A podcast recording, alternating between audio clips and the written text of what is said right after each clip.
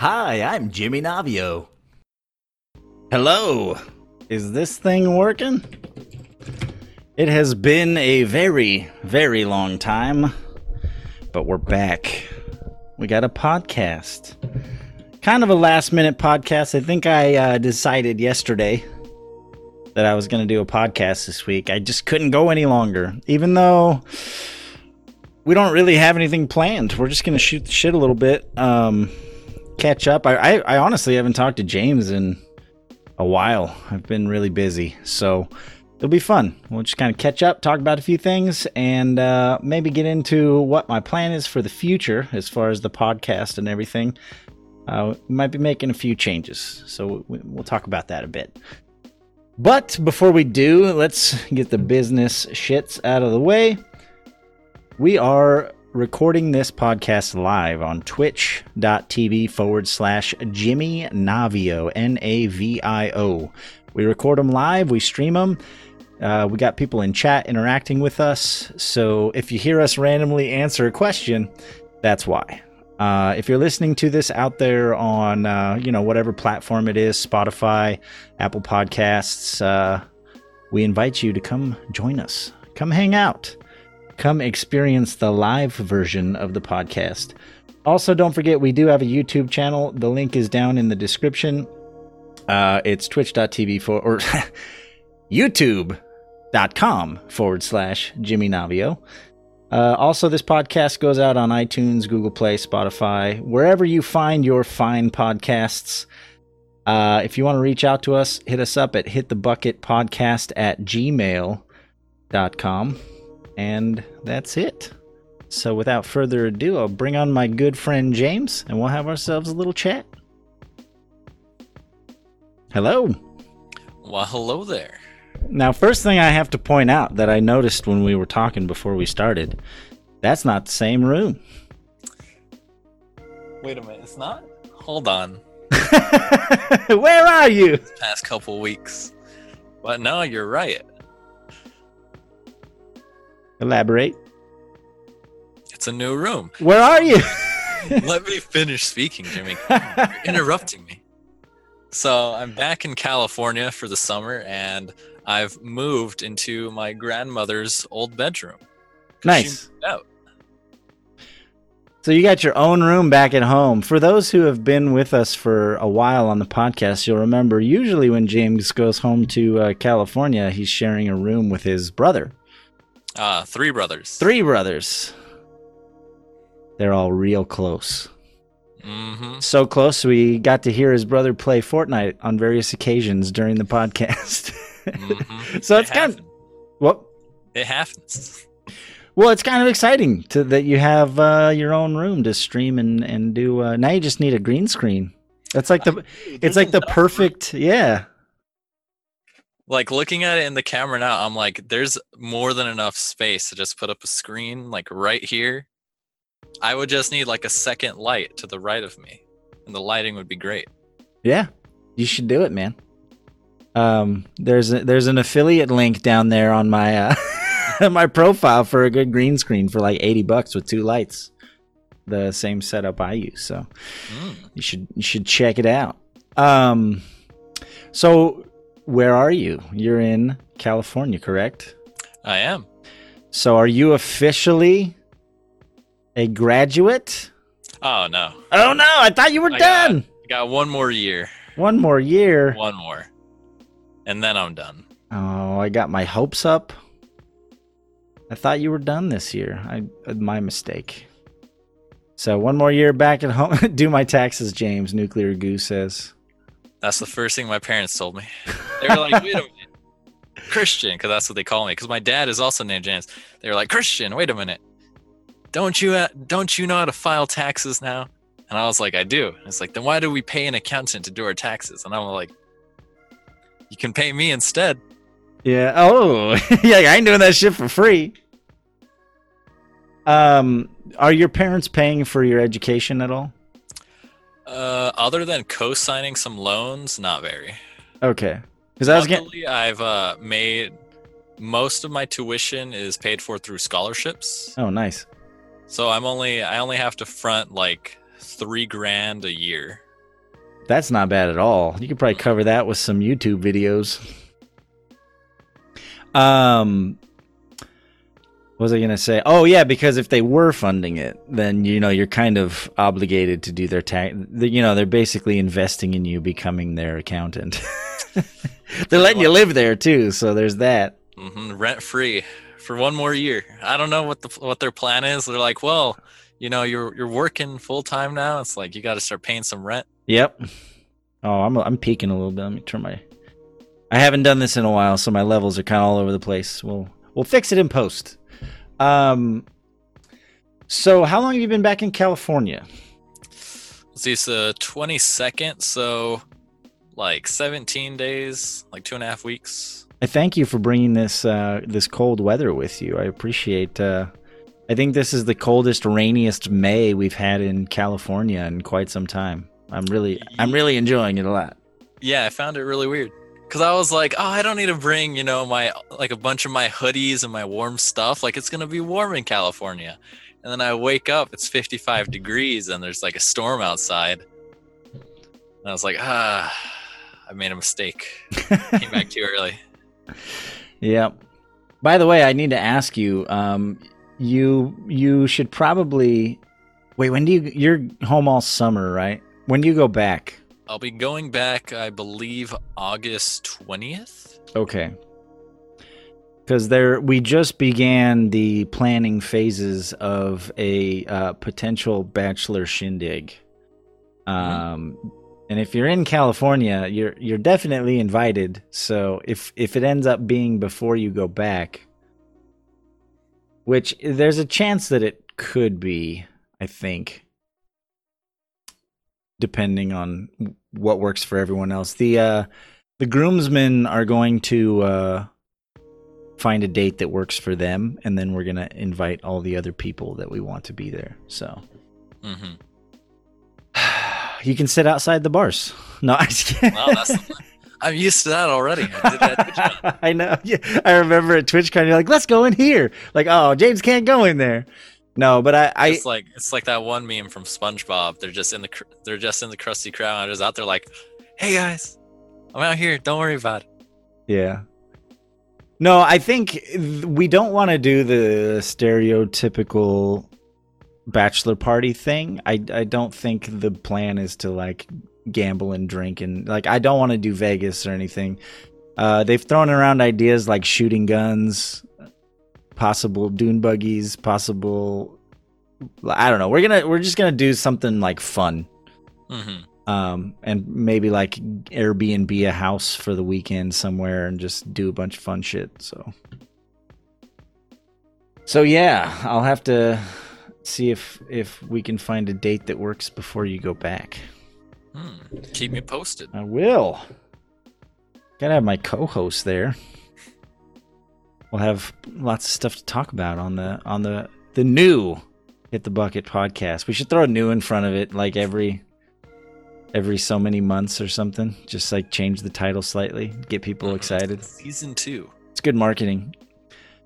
Um, that being said, I was kind of throwing around some ideas to James before the podcast, and this is not for sure, but I think I personally, you know, we, we we've taken a break. James was doing school. I'm doing wedding stuff, among other things, and but it gave me a lot of time to think about um, the podcast and what I want to do with it. I definitely want to keep doing it, but I think I want to take a more specific direction. Uh, I'm not sure what that is yet. It's definitely still going to be internet and meme and game related, but rather than just being a general podcast, I think we're gonna we're gonna narrow in on either you know specific games or specific people or specific topics, and make it something where you have more like something specific to look forward to every week. Uh, because we were kind of joking about how like one week it'll be all about uh, memes and and uh, you know internet controversy, and the next week it's all about taxes and California wildfires and shit. So you know it's not every week isn't necessarily for everyone, and we know that. You know, people enjoy one episode and be like, "Oh, cool, I'll check out a couple more," and then like hate the next three episodes because they're about something completely different. Um, so I think I think we're gonna we're gonna be playing around with some different themes and ideas for the show. So if anyone wants to get involved with that, we do, as I mentioned, have an email address at hitthebucketpodcast at gmail.com. Also, uh, throw ideas out in uh, chat or in the Discord, or you know, there's tons of ways to get a hold of us. Um, we really want to make this a show that you guys want to enjoy listening to, and we already have a few ideas of our own. But if you know, if you're like, oh, I always wanted to hear a podcast about this, you know, About I- carrots. yeah, let's get real specific. Let's just get like uncomfortably specific about vegetables and just every week just feature a different vegetable. Who knows? No, it's it's still going to be internet culture, gaming, meme type stuff, but I think like I said, I just want to get m- more specific. Uh, and have you know maybe topics that are planned ahead of time that we can kind of announce that we can be like hey this week we're going to be talking about blah blah blah so look forward to that. I think i think it's going to be good. All the podcasts that i enjoy the most i think are the ones that are the most specific.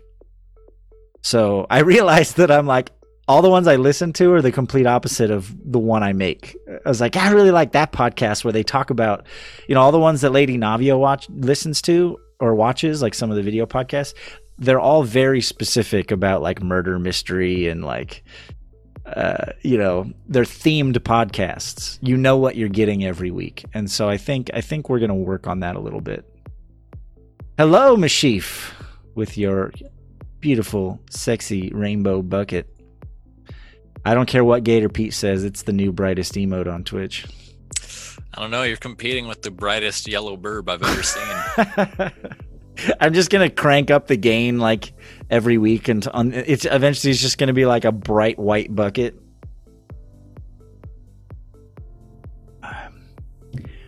Double rainbow all the way. Um, so have you been following any of the classic WoW stuff? a little bit, a little bit. I've been catching some streams like here and there. I'm trying not to get like too sucked into the hype because it's like if I get super sucked into it and I'm like, oh, I really want to play it. One, it drops in August, which is when I go back to school. They- that would not those be good for my motherfuckers do that on purpose. I know. They're like, if we get these people, you know, early in the semester, they'll drop out and they'll just keep playing. So, not a good idea for my senior year to get sucked in a WoW Classic. And I don't know if I'd enjoy it. That's Really? another thing. Because I, I see people like play it and it looks fun and they're having fun.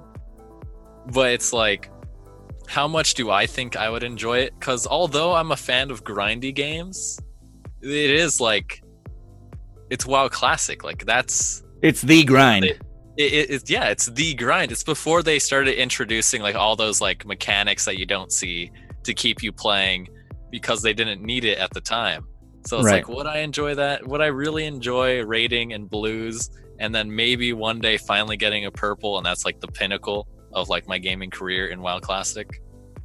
Yeah. Um, Mashif asks the question, it's just old WoW. What's the big deal? So I I can't answer this because I never played classic WoW. I've actually never played WoW, but I do have friends who are super into it, who I've had lots of conversations with it about. Uh, one friend in particular, my friend Tony, he uh, he talks about how the classic WoW experience, because it was so grindy, uh, it's just something about it as far as how rewarding it is because you could grind for hours and never find a weapon and then you get that dagger drop or whatever and it just feels so good that like oh i finally like this change like every time you get a, a good drop it completely changes the experience. Whereas like if you play diablo or something shit's dropping all over the place so it kind of like dulls the experience of like finding stuff. Whereas like when when you worked hours to get something it, it's it's that much more rewarding i guess.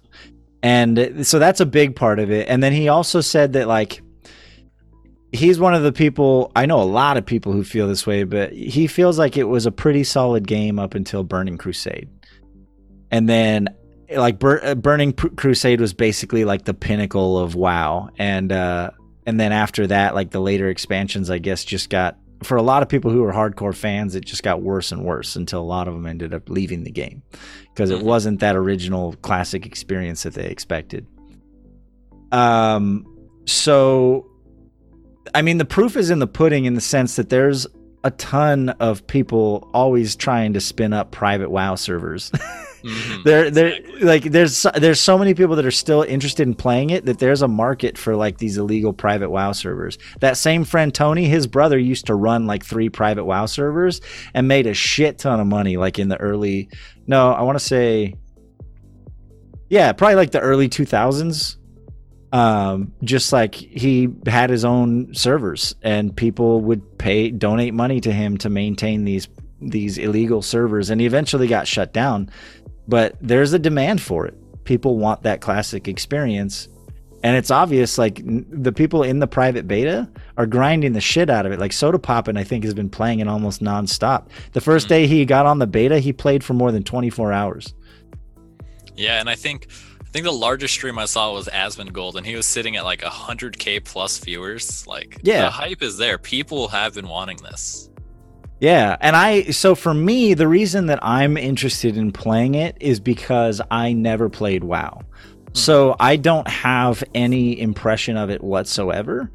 And so I'm interested in having the first time I, I get the benefit of having the first time vanilla WoW experience that because a lot of people you know it, they they compare your first time playing WoW to like your first time doing you know cocaine or heroin or weed or something where like you'll never like that first experience is you'll never you'll spend the rest of your life chasing that experience right that's what that's the danger of a lot of those drugs is like that first experience will always be the best experience because you can never do it again you can never have another first experience and so that's why I'm kind of excited. I, I thought multiple times about jumping into WoW, and my friends kept telling me, ah, it's no good anymore. Ah, it's no good anymore. And once Classic WoW came out, I hit up my same friends, and they're like, dude, you need to play Classic WoW day one and have the, your first time experience. And they're all jealous. They're like, I wish I could play WoW for the first time again. hmm So I'm kind of looking forward to doing it just for that reason. Whether or not I continue to play it and grind, it, it's incredibly grindy, and I really don't have the time to like get to a place where I'd even be able to like do insane raids and stuff. But I think it would be fun to play casually and have that first time WoW experience, just so I can kind of relate to people who have played that game for decades. you know? hmm Yeah, and it's it's funny to me like a lot of the like mechanics and systems that are in like MMOs now that WoW Classic like doesn't have, and people are like they're looking forward to it. It's like there are no summoning stones, so you go to the city and you find like 19 other people to do a raid, and then you all walk for half an hour to the raid because mounts aren't a thing yet. Because it's like the first mount you get is at like level 30, so you're just walking around everywhere. And then you get there, oh, some guy disconnected. We got to walk all the way back, get a new guy, and then go back. It's like all that stuff too. That's like part of the experience.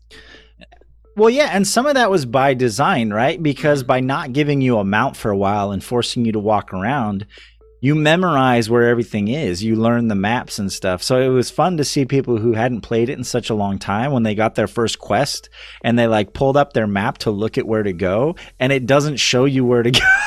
Yeah, They're like, "Oh shit, I got to find it."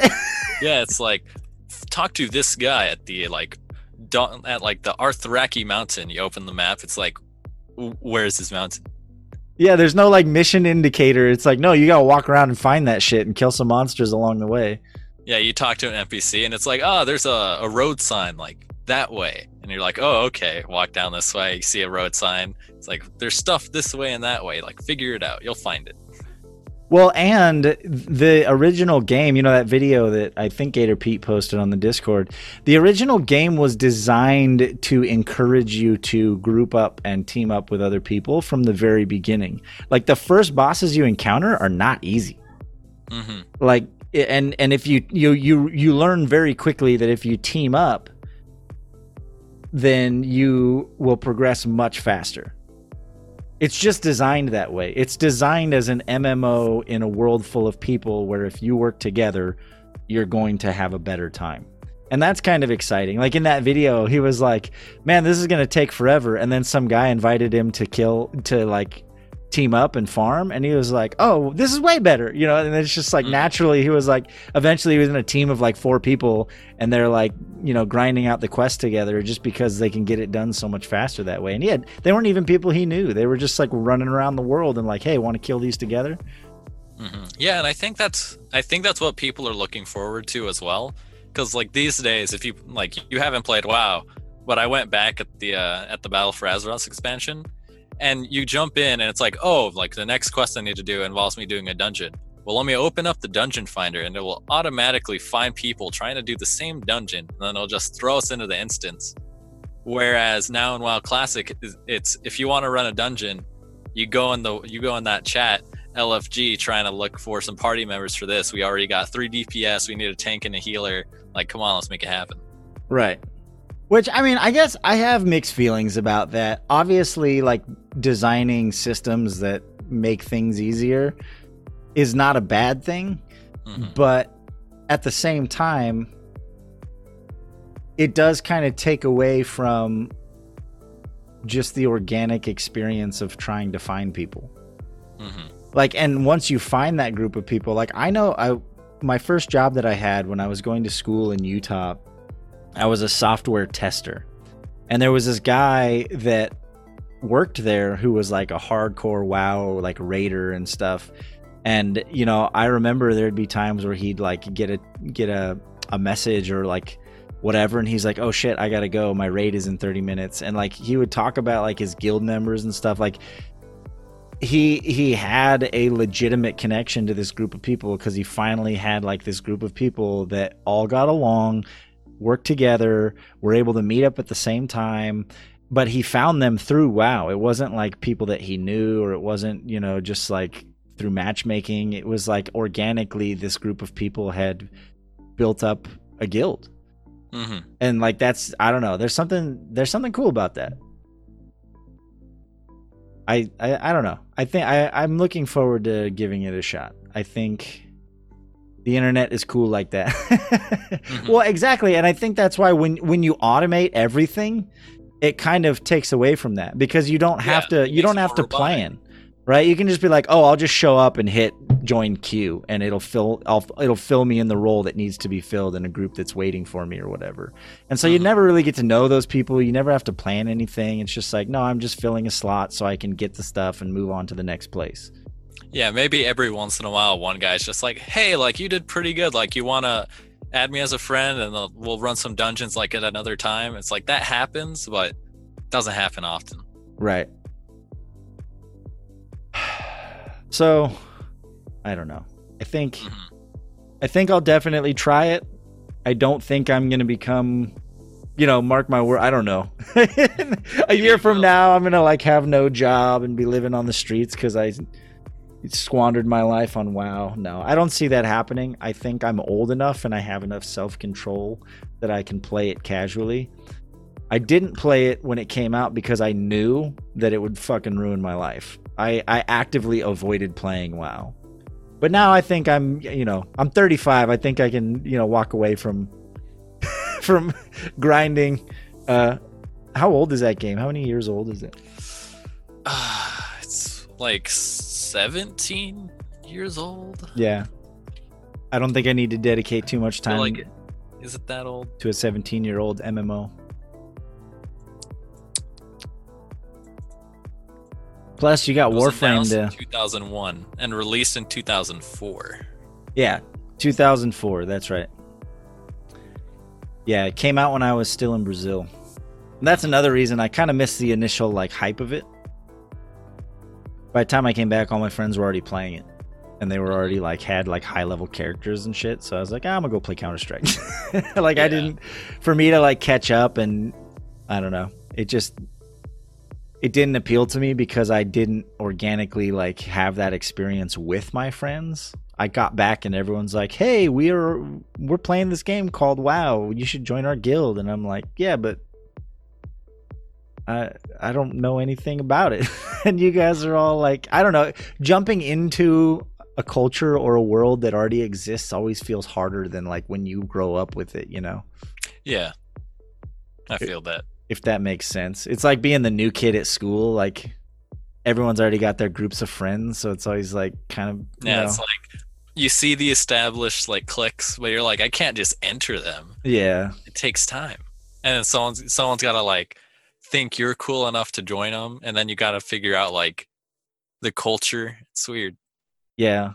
Like oh well, our guild is full. We already have all our roles filled, but like because they were my friend, they would try and be like, well, you know, you could play a.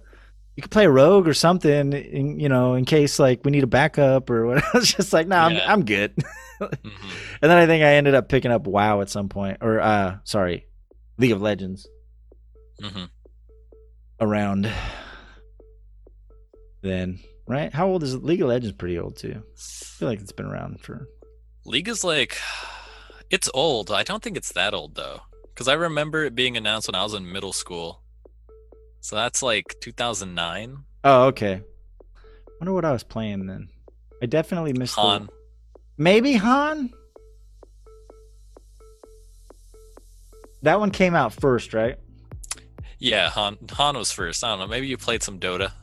I did. I was playing like Warcraft 3 custom maps, and I was playing Counter Strike and StarCraft, Quake 3. Uh, I think I played a lot of like single player games when I got back from my mission too. Um, just because, oh yeah, 2K, f- yeah, the old Unreal Tournament games were awesome. I enjoyed those quite a bit. I think, but after being gone for two years and not being able to play games, I remember like there was a list of single player games that I was like already ready. Like I'm like, two years, that's a long time. I got to catch up is on all these games. So I think I like kind of became a hermit and just played a lot of the single player stuff that I had missed for a couple years, and then uh, kind of went back into my backlog. I think like Diablo two, I definitely got back into that a bit. Just yeah, never. WoW was and I didn't let it happen. Mm-hmm. So, so I'm excited. I think uh, it'll be fun. If nothing else, it'll be a fun little experiment. Maybe I'll stream it. My room has been invaded. Oh, oh, you get a cat? No, it's my dog. Oh, a dog. Dogs are cool too, I guess. Wait a minute. That, her head is like at waist level. What do you mean that's a cat?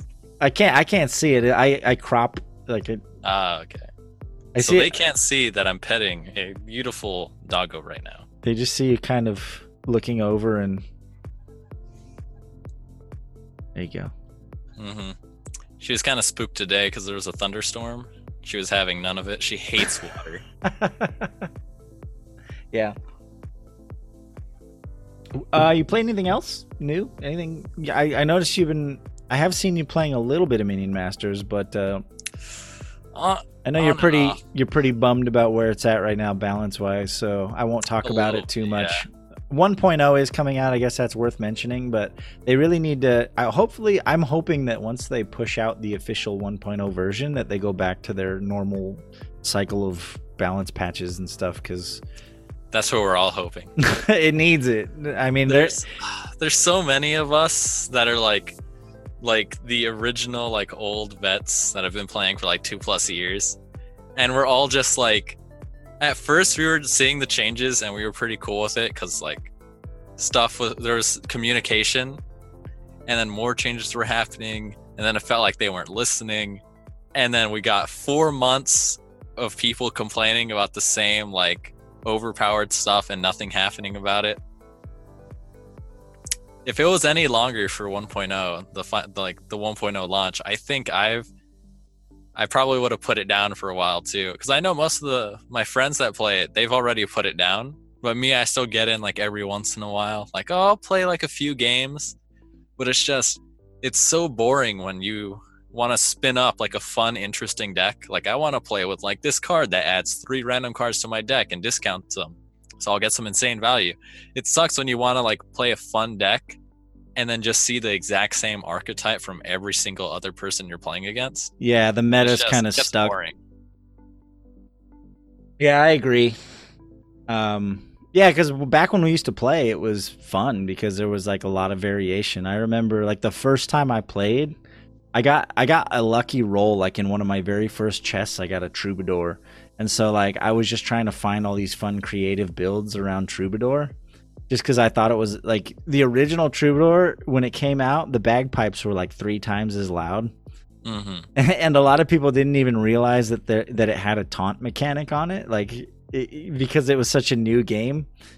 And so I just remember trolling people with troubadour uh decks. That like that was my thing. All i play it like no matter what deck i would i would build it had to have one at least one troubadour in it. Hmm uh and i had a ton of fun and i and i did fairly well. Like i i don't feel like i was you know grandmaster material but i was definitely like slowly moving up the ranks with my silly troubadour decks. And now i feel like that doesn't really happen anymore. Like you kind of have to play the meta and then like you said you keep seeing the same shit from the same people over and over only yeah, that's what it feels like. the only thing that I mean, you can kind of curb that a little bit by doing two v twos, right? Because there's a little It's more. a little worse though. You think so? There's you run into the same archetype in 1v1 and you can like kind of build your deck like to beat it, which is like a bit fun for a little bit, but in 2v2, it's as long as you don't run into a pre-made group, you're good. Cuz if you run into a pre-made group, they they're probably running you're either running into a pre-made group that just wants to have a fun time and are just playing whatever, or you run into a pre-made group that are running triple rock rivals double hypnotize so they play three units that summon three units on your side of the field that they then hypnotize so they immediately start attacking your face and you die. And it's just like what it's it's crazy and it's like i forgive it a little bit just because there's so, you go from 1v1 to 2v2 twice the number of players twice the number of cards it's there's a lot more interactions that you they probably haven't thought about Right. and it's so much harder to balance. But it's like I I've always seen two v two as like the more fun like casual mode. But there's a you run into a few people like that that are like really try harding with a a super like weird combo that just kills you and it's kind of annoying. Yeah. Yeah, I I could see that. That sucks. Well, you know, on to better things, I guess. if they don't So what I tell people it's like I it's like I liked Minion Masters because it, it cost me five bucks at the time. right. just to get in. And it was a fun experience, and I didn't have a lot of money for other games. But now I have a ton of games. Like, I don't need to spend so much time just playing one. Well, yeah, I mean there's so many options out there these days. I feel like you have to be really careful as a company not to make too many missteps because people will just go to the next thing, you know. They had a solid player base and I feel like they're on, you know, they're in danger of kind of letting that slip away. They're going to lose all their momentum because they've gone too long without patching, hmm without balancing. So that's what we're hoping. They they did like show us a lot of. uh They did show the balance patch for 1.0, and it is stuff that like we were like finally like you're finally fixing this stuff. Right. But then there are some that they're that they didn't even mention. So we're like, oh, so that's still gonna be a thing because everybody complains about Guardian, which is a card that protects other minions for people that have no idea what we're talking about. And it's just it feels so oppressive, and it feels like there's no point in trying to beat it because eventually it's gonna steamroll. That we're like, why like just do something, please Yeah. and it feels like it's never going to happen. And it's worse too because we keep thinking like they're going to introduce a like a card to help like beat that archetype, and then that card gets into that archetype as a tool for it, and we're like, oh man, you joined the dark side. That wasn't supposed to happen. Huh. Yeah, I don't know. Especially when there's so many other like didn't uh didn't Valve just announce that they're working on their own version of uh Dota um Auto au- chess. auto chess? Mm-hmm. That's I mean And it's pretty good. Not gonna say. Not gonna lie. I I'm pretty excited about that. Um I obviously wish that Artifact was in a better place Um, it is a fun game to play, but they just really made some mistakes on uh, progression and and certain things. I'm not I'm not completely giving up hope on it. I'm definitely not investing any time and money in it. They said they're in it for the long haul. Supposedly, that's the meme that everyone keeps throwing around online. We're, but we're uh, keeping the servers up, guys. Don't worry about we're it. in it for the long haul. That's what they said. But it's easy to The keep a ser- relaunch. it's easy to keep a server up when there's no data that you have to pay for on that server. hmm Like they, it's they most likely just like spun it off on some old like Steam servers, and we're just like, eh, it's not. We had like a hundred max players yesterday. We don't need to spin up anymore. But if hopefully what I'm hoping is that they learned all of the lessons that they needed to learn on Artifact. So if they do, you know, go all in on this auto chess version, that uh, they take those learning lessons and they apply them, hmm and they, you know, design a better experience. Because no matter how good the gameplay is these days, everything around the gameplay has to be at least competent. hmm Like it doesn't even have to be amazing, but at least like the systems for earning cards, for progression, for bringing people back, for wanting to play more, for investing the time and money, like that stuff has to be at least designed adequately.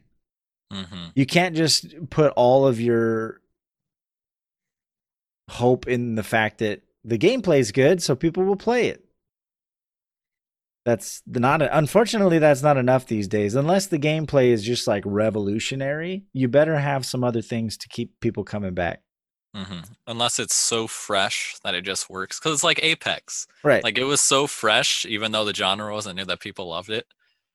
And that's that's kind of where Artifact like didn't work. It like it was a really fresh take on the card game genre.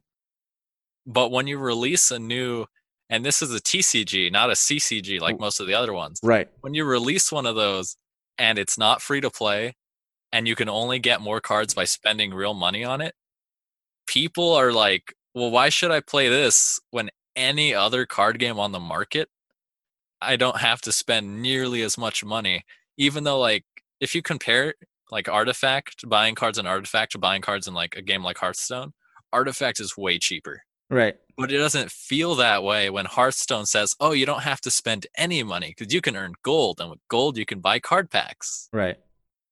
Yeah, there is there was no alternate route. If you want cards, you pay for them, which they were kind of going for like a digital Magic the Gathering kind of model where you buy cards, which Magic the Gathering can get away with that because they already had that model to begin with. Long before they made the digital version, people are already in their minds like, oh, yeah, if I want more Magic cards or if I want a specific card, I got to buy a bunch of packs and hope I get that card. Like that's they they've been conditioned to expect that. But if you make a digital game, people are going to compare it to digital alternatives.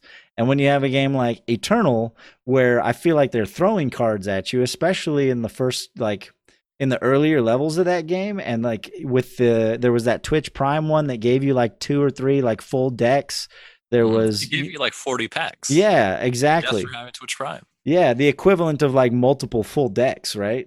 And and you know, they're constantly having patches and upgrades and and new cards even though the player base isn't like massive. Great. It has a solid player base because they have continued to make you know, uh, what's it called?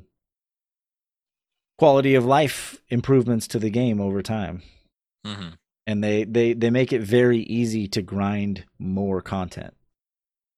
Plus the tutorial in that game, like out of all the card games that I've played, I have to say like Hearthstone is finally hopefully catching up with like this whole single player thing that they're doing.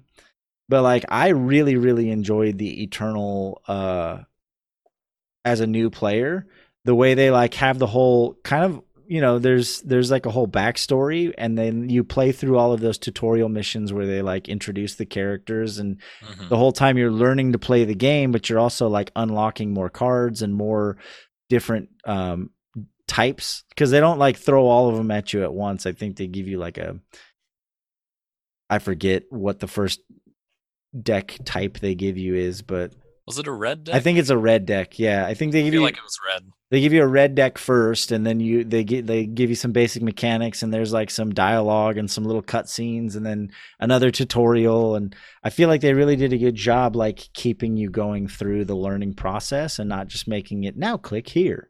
You know, like Mhm. it was kind of there was dialogue and kind of like a backstory to the whole thing. I thought that was really fun and engaging. Mm-hmm. And it was pretty easy to follow. Right. Like you could look at a board state and be like, I know what's going on. Whereas an artifact, you were like, there are three boards. What? what is happening? What do you mean? Well, This nothing makes sense. Which really surprised me because I thought they would have learned their lesson from Dota 2 because when Dota 2 first came out, there was no tutorial. They just Oh nope. and and it was in beta for like what two, three years. and they just banked on the fact that most people who played the original Dota would understand the basic mechanics of Dota 2. And you know, that was that was a calculated risk that they took and it worked. Mhm. But then eventually they realized, oh, if we want to grow the player base and if we want to appeal to new players, we better explain how the fuck to play this game. And so eventually now there's like a really intuitive, like training whole there's a whole section of Dota 2 that just trains you on how to play the game. And yeah, they, it's like there were whole sections. It's like to get past this section, last hit five creeps. right. Because it's like last hitting is super important. If you can't last hit, you're not gonna ever win in the game. Well, and then they had that whole map where like you go through like it's it's an actual progressive thing where you go through the mm-hmm. different missions like you move through the map and like all the tutorials, right? Um and then they added like the whole uh coaching system or whatever where you know people will actually actively coach you on the game and all stuff. So Yeah, you like the the captain's mode. I Cap- think is what they yeah. Called it.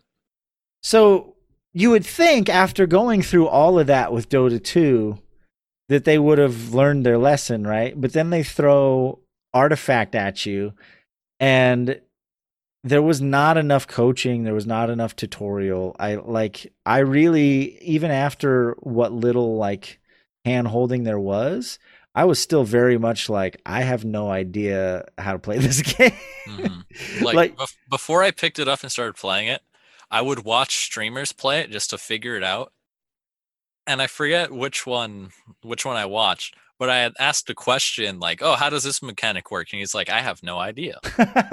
like I'm pre- he was like, "I'm pretty sure it's random, but I don't know like to what extent. I just know it's random." And then like if you looked up a tutorial on like YouTube so you could watch someone explain it, they were like 40 to 50 minutes long. yeah, no. so much to unpack and it's like uh that's that's a lot to learn when like you look at a different card game and it's like you tap lands and then you attack or hearthstone is just like you gain mana every turn you play cards if you have the mana for it. Like at its base it was that simple. And then artifact is like there are three lanes. You can only play cards of colors if you have a hero of that color in each lane. Items? Okay items you buy with a separate currency at the end of each round and you're like what is happening? Right. Yeah, there's a lot of mechanics baked into it that are never really fully explained. And then even like how those mechanics interact with each other. Like I remember being confused by like so you've got items, you've got cards, or like you've got like units like that are, you know, you put out on the field. And then there's also those permanent effects that you can put like on a lane. You know, like that one that shoots the improvements yeah, that shoots that shoot cannons at the end of every turn, or that like you know have like effects, you know. And I remember just getting my ass handed to me over and over again, and not understanding why until I really understood how that whole improvement system worked. Because like at the end of every turn, I was just taking damage, and I was like, "What the fuck?" yeah, it's like what is hitting me yeah, and then you finally mouse over like this little metallic circle it's just like a little circle in there. with at the- triangles on it and you're like wait what is this and it's like deals one piercing damage at the end of the round Yeah. So I don't know. I just mechanically it is a really interesting game, but I think they just you know didn't do a good enough job. So all that to be said, I think I'm hoping that they learn those lessons with auto chess and that they give it a solid tutorial or something, you know, some incentive to get you to learn the game properly. Because I Mhm. played auto chess And you had no idea what you were doing. I played a game and I was like, what the fuck? Because the timer is really fast. Like your turn Yeah, timer, 30 seconds. your first game you play, like I literally would do one thing and then my time would be out because I'd be thinking too much. I didn't un- like, after a while, it becomes intuitive and you're like, oh, I need to do this, do this, do this. Cool. My turn's up. Next turn. Um, but at the beginning, you're like trying to read all the tool tips and you're like trying to understand, oh, okay, so I can like roll if I want.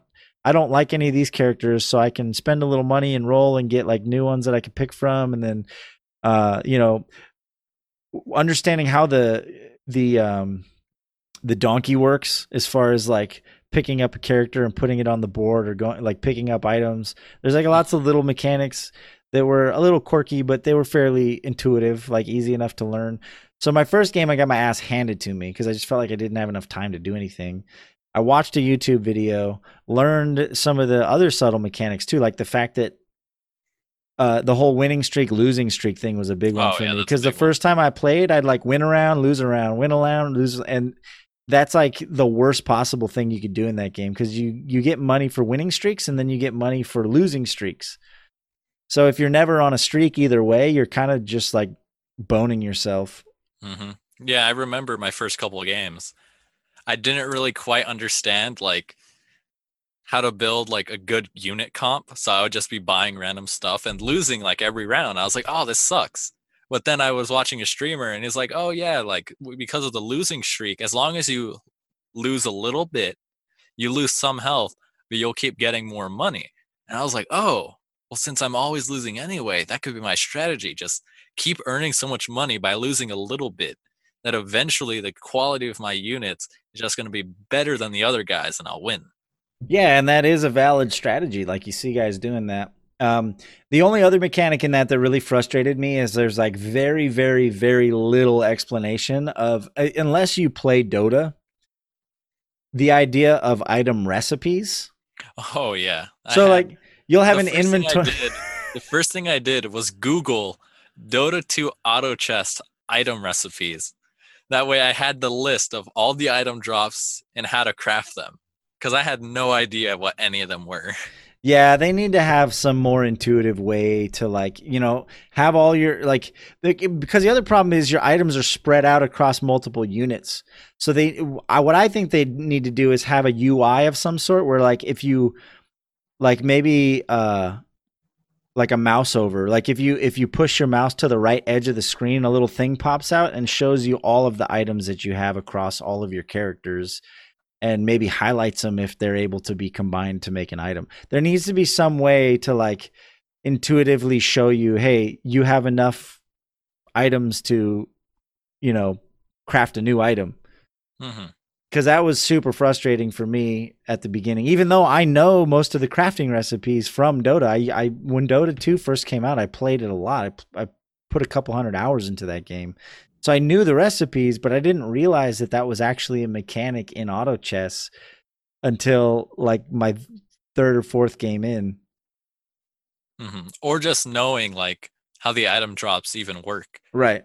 because it never tells you like okay the first five rounds are versus creeps and then every fifth round after that more creeps will spawn and each creep that dies has a random chance of dropping an item and you're just like what like what items are available to drop. So you have to look up like the drop list and then figure out like because each creeps that spawn every five rounds it's always the same ones. So now you have to learn like which ones those are. And then if you've never made it to like round 40 or 50 you don't even like know what's coming up.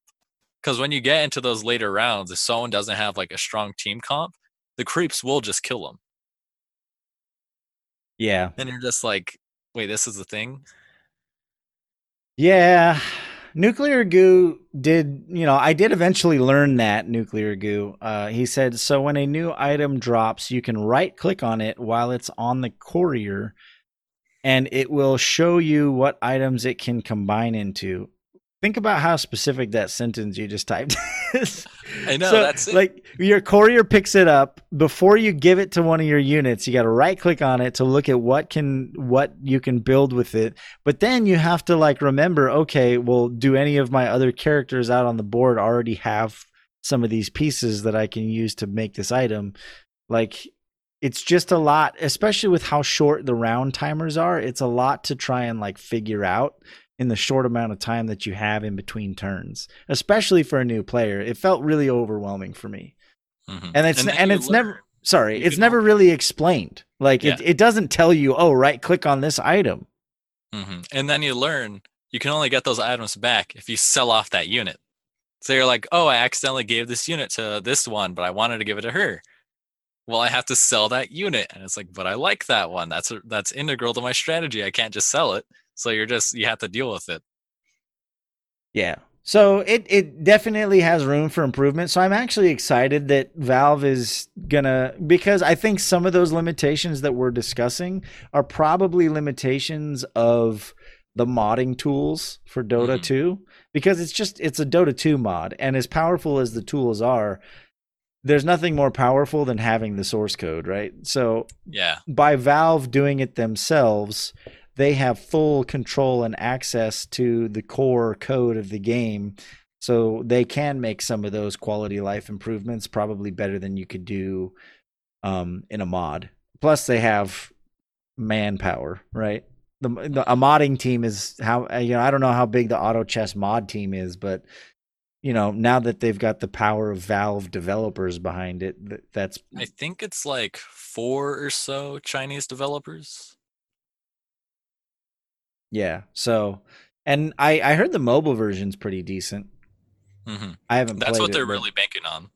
They're the modders are basically they're like, you guys can build the the standalone auto chess for PC. We're gonna build it for mobile because they're in China and the mobile market is just way bigger. Well, yeah, and it was obvious. Like the first time I remember, like when I very first installed Auto Chess, like baked into the game, it's like got the the developer's name all over it, and it's like talks Mhm. about the like they're they're obviously trying to just like get you hooked on the mod and then convert you over to the mobile version. Because if you go to the subreddit too, a lo- most of the subreddit, like a lot of the subreddit, is talking about specifically the mobile version. hmm Although I feel like it's gonna the mobile version will do very well in China, but not so well in the US. Just because most people don't want to spend because the mm, average The game games are like, for long, auto yeah. chess is like 40 to 50 minutes if you're like good at the game. Like if you don't get stomped early, like you're you're committed for 40 to 50 minutes. And I don't know about you, but I don't want to be like stuck on my phone, just have it plugged in playing auto chess when I could be doing something else. Right. So it's like that's that's going to be a big thing because most people in the U.S. at least like have more access to PCs and don't really spend that much time on their phone playing a mobile game. Yeah, I didn't invest all of the, you know, couple thousand dollars into a nice computer and three monitors to play mobile games all day. If I'm going to play a long mobile game, I'm going to sit down and be comfortable and play it, you know, or if I'm going to play auto chess, I'm going to sit down and be comfortable and play it on my computer hmm with Netflix on one screen and Discord on the other. so, I And that's what sucks too. Like all these great mobile games, they all require an internet connection. And the the only time I'm gonna be like on my phone for that long is if I'm on a flight and I don't have internet. Yeah, the only what I I you know I've been using that that program lately because when I am sitting at my computer, I'll plug my phone in. Um, I have like an open source debugger, like full screen mobile tool, so that I can like for example crush them all that we've been playing. I have it up on like my third monitor while I'm doing other stuff, so that I can kind of like play it while I'm at my computer. So that's that's my compromise, so I can still play the mobile games I enjoy while I'm doing other things on my computer. hmm But yeah, no, I don't think long form stuff works very well in the US market for mobile. Um, I think short, like, I think that's why like Fortnite mobile and PUBG mobile do well is because most people aren't good at it and they die fairly quickly. So it's not a Yeah, huge like 10 time. to 15 minutes. Yeah, you know, you you you drop in and you get shot in the first building trying to run and get a gun. So, you know, the games tend to be quite a bit shorter, and I think that works better. Are there? Eh, I I mean, I this is pure ignorance on my part. Is is that a thing? Do people just because I can't imagine sitting and playing one game on a mobile for like 40 minutes. But there's like what's that League of Legends clone? Like people play that. There, there's like a oh, competitive oh, scene I know what you're it. talking about, but is it Arena of Valor? May, maybe. I thought it had League in the title. League of Champions? No, I don't think that's it. But But- I know what you're talking about. At least outside of the US and a lot of the Asian countries, that is a thing that happens. Just because when you compare the two, most people don't have the money to put down on a PC, which is extremely expensive. When phones are pretty heavily subsidized, Ah, especially in China. true. So you can get a pretty decent smartphone for like two, three hundred dollars. So it's just that's that's another way like the how the market works. Since more people spend their time playing games on their phones, it's so much bigger. Because like yeah, there is that League mobile game that is pretty big. I know PUBG Mobile has its own like esports scene Right. so much that there's a couple uh there's a couple of couple orgs that have like full sponsored teams playing pubg mobile Yeah. That's crazy to me, yeah i remember i was i was approached by by a firm to basically make some pubg mobile videos for them and i was like wait what why like where's the market for pubg mobile and then i learned it's in china Yeah. No, I guess that makes sense because I remember. um I guess I forget that like there are other play. Yeah, and this is just my first world ignorance, but there are a lot of places in the world where people don't. You know, it, it's pretty common for there to be a household computer or for people to have gaming PCs in the U.S. But there's a lot of places in the world where everybody does everything on their phone. They don't even have computers. They just use mobile for everything. So that makes sense. That makes a lot of sense. I need to I need to remember that. hmm yeah i remember talking to gandalf down in argentina and he was like yeah pc parts they ain't cheap right. Like even in australia like it's extremely expensive but they have the higher income to support it Yeah. All right. Well, I mean, we'll see. I I really hope that auto chess I enjoy it. It's a fun game. I think it needs some streamlining, some optimization, some better tutorials, um some balancing, but overall I like the premise. I like the idea of the game. Hmm uh, it's fun because every match is different. Right. and then it's just so good to just oh these units are bad. Re-roll. Oh these are bad too. Re-roll. Oh that's a good one. You buy it. Like you get that little hit each time Yeah. and it's just and you don't even realize how big of a time sink it can be because like it keeps you actively engaged the entire time because it's in those 30 second increments. Like you don't even realize that 30 minutes has passed because you've only viewed it in those 30 second increments Yeah, no, I think it was a really smart idea to put a a relatively short round timer on it. hmm Um cuz if I didn't have that 30 second limit, I would probably spend a long ass time like theory crafting like what I'm going to do and best build. Like I'm I'm that way. I'm I'm like a min-max or tinkerer, so like if they gave me the time, I would use it. hmm um but by forcing you to constantly be just like making decisions and moving forward like you said you don't even realize like the first time i played it i played for like three hours. And i like looked at the clock and i was like holy shit. I think i played like two games or i don't like it what it didn't feel like i had been playing for that long but the time just went by. Like it it, hmm it was definitely engaging. So i could I could see that what else? You've been you been playing anything else? I, you've been playing uh, a little warframe here and there right? Been playing a lot of warframe actually. I know. I was a lot. But more on and off i've gotten to the point where it's like i have so much free time that i can just devote in a grinding into a game like warframe. But uh other than that i think i went back to hearthstone for a little bit because they introduced the uh, the single player it's not a dungeon run what do they call it? Uh the heist because it's centered around the the latest expansion. And uh this indie title called pandemic express was pretty good.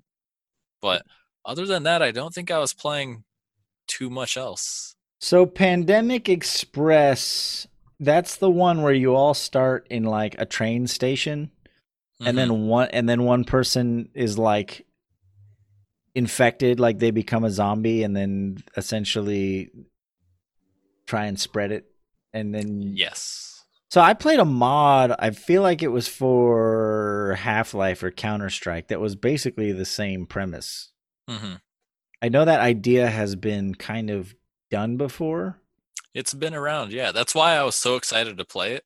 Because as soon as I saw the trailer, I was like, I was back in like Call of Duty Modern Warfare 2, not even playing the game, waiting for one of my friends to show up because on their status it would say Call of Duty Modern Warfare 2 custom lobby. And that's when I knew it was time because in these custom lobbies it was set up so one so one person would spawn, they'd only have a knife, and if they killed you, you were put on the team and you only had a knife too. So it was the same premise. One Yeah. person's infected and people are trying to fight it. But in that one, it was pretty much just go until no one's left. And it was just on the Call of Duty maps. And it was such a fun like game mode to me that when I saw them make it in a Pandemic Express, I saw a little bit of that in it. And I was like, I'll, I'll give it a shot. It looks it looks good. So what do you think compared to like the mods and versions of it that you've played before? How did it do you feel like it was pretty well designed? Did it get repetitive? I watched some guys stream it and I felt like it got a bit repetitive because I felt like there was like this cave that they all like every every game they would all try and make it to this specific spot for some reason and it just like seemed kind of like it got repetitive kind of quick. hmm So, from my experience, they kind of they did a weird thing with the name. It's called Pandemic Express, and it really paints that idea of like, okay, pandemic, so this is zombies killing the humans, and Express to be like on the train. That's actually one of the four game modes that they have in the game right now, which is you leave the train station, you get on the train, and you take the train to the exit, and you're you're so you're on a rail and they have three more modes that aren't out yet but it's to be a boat a uh i believe it's called a gondola the one that's like on the like the wires that goes like over mountains and a rocket ship. So it's kind of repetitive right now just because there's really only like one map and it's the spawns are different but it's one map you kind of already know like what the rail system is Right. and to the idea of they were running to the cave, it's most likely because in each game there's a supply crate that randomly spawns. But yeah, it's usually in that cave. And the survivors, if you run to it, it gives you the best chance of winning the game because you go to it, you interact with it, and it starts a timer. At the end of the timer, it opens up and there's like how many? Like I think 10 to 15 of like four five star weapons in it because guns are rated by star and it doesn't I don't think they increase the damage, it just increases the mag capacity. So if you get those guns, you're pretty much set because if you have like the five star AK, you have an 80 round you have an 80 round drum. So it makes you really good at killing these zombies or the rocket launchers in there as well. Oh, So that's why people go to it because the guns are really good. Right. But I in short bursts, I liked it a lot. And I've also the skill cap is also very high, so that's what's keeping me interested. Because in the entire time I've played, I have never won a single game as a human, and I've only seen a human team win once. And then the devs were like, "Hey, we have the number one like player in the game. He's gonna stream for us on the on the Steam page. Like, watch his gameplay." So I was like there watching it, and I see him. There's a I watch him and I'm like, okay, like how like he's number one based on like number of wins as a human. So clearly he's doing something right. What's happening? And I Right. see his gameplay. He, he's shooting at the ground using the momentum from firing the gun to give him extra speed so he can basically bunny hop faster than the zombies can even move. And then another thing I learned, you go up to a building, if you point at like an angle like 45 degrees and start shooting, it'll propel you up the wall. So he's using Oh. all these momentum mechanics to his advantage, and it's like how he was able to get so good because he knows how to bunny hop. He knows how to be extremely mobile when most people have no idea like that even exists. So those are mechanics taken straight from Quake 3. That's why I got excited. There's a there's a plasma rifle in Quake. If you jump and you shoot a wall at the right angle, you can climb all the way up a wall using a, a plasma rifle, and then you can rocket jump. And yeah, there's all kinds of like uh, mobility manipulation you can do with the guns. So that's kind of interesting that they included that mechanic in the game. Mm-hmm. I haven't seen that. You, I mean, there's games that have rocket jumping and stuff. Obviously, Overwatch uses that. You know, it's it's a mechanic that is is tried and tested. It's it's a fun mechanic. There's something magical about just like propelling yourself with an explosion that like you can't deny. It just feels good. So that's cool to see them kind of experimenting with those mechanics. It would have been cool maybe if they like made that official and told people, "Hey, try using your yeah. guns for mobility." But Yeah, I think that's why they don't want to cuz I've seen a lot of people like be like, "How do people do that?" Cuz once I saw it, I was trying to figure it out because I remember it takes practice. Saying, yeah, it does. Like I, I keep trying to learn how to bunny hop, and the first thing I learned was when you're bunny hopping, take your hand off of the off of the forward key. Like don't hold you it. Strafe. It ruins it. Yep. So and that's so difficult to me because like by default, I, if I'm moving, I'm I'm holding down the W key, and it's so hard for me to like get out of that. So I still can't bunny hop, but like all the other stuff, I've gotten a little bit better at. Or like if you slide down a mountain if you're just sliding, you're going pretty fast. But if you jump off at the angle, you get so much momentum that you'll just fly through the map. So once I learn how to bunny hop, I'll be unstoppable. But right now, I'm doing all right, doing okay. Yeah, no, bunny hopping. Um, it's one of those things where like it's so counterintuitive at first when you try and learn it that it's really really frustrating. But if you can power through it, once there there's like this moment where it just clicks where like the mm-hmm. pattern because like i don't know if it's the same in that game but in quake 3 you essentially have to jump and you strafe one way and look the other way. And as soon as you land you jump again and strafe the other way and look the opposite way. And it's this it's kind of like this swinging like rhythmic pattern that you do where you swing from side to side. And like you said you never press if you're doing it properly to get full acceleration you never press the forward key and it's so essential in Quake 3 that a lot of people myself included it's the only game where I bind the jump key to right click because you're the entire time you're playing that game you're bunny hopping through the map. You're mo- like if you're not moving at a certain pace you're just going to get picked off.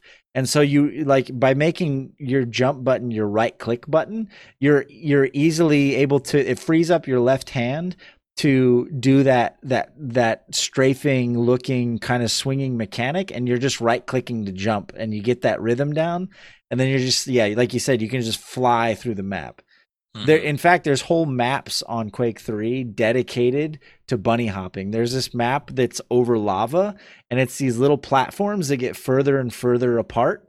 Eh, because if you're doing it right, you'll gain acceleration over time.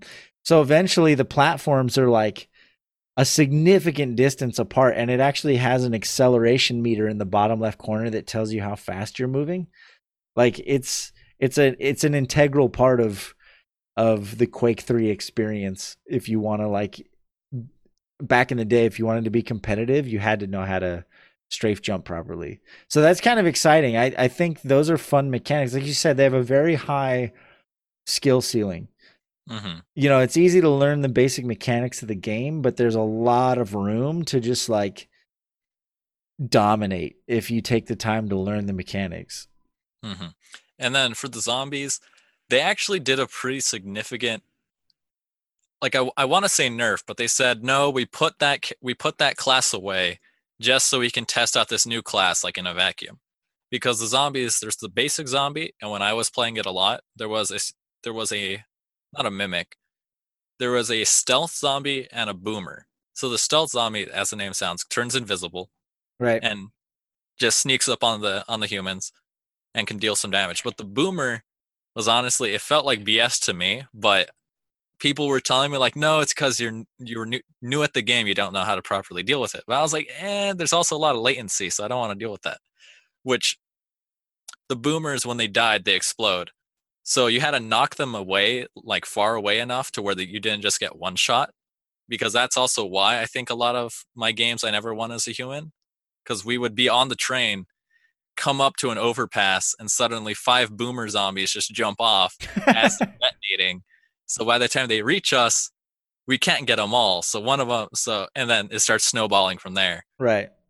And then so they put away the boomer zombie and they added the mimic zombie. It turns into a human, but it's really obvious because they don't have weapons. So they're just Oh, running okay. around with that with the bare hands, and you're like, that's that's not a that's not a team. But it's just enough where you like even though it's obvious, it's still like that split second of like you see someone and you don't instinctively be like, "Oh, zombie!" Like you do. Mhm. That that's I, I like that.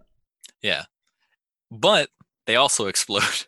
Uh the the radius is a lot smaller, but yeah, they also explode in the in the same way. yeah. And then the basic default zombies, they just have three times the amount of, of health. And I think that's also a part of the learning curve as well as knowing like one, if you can do the same movement as a zombie, you're you can catch up to the humans pretty well because they have the guns for bonus momentum. You only have the movement. Right.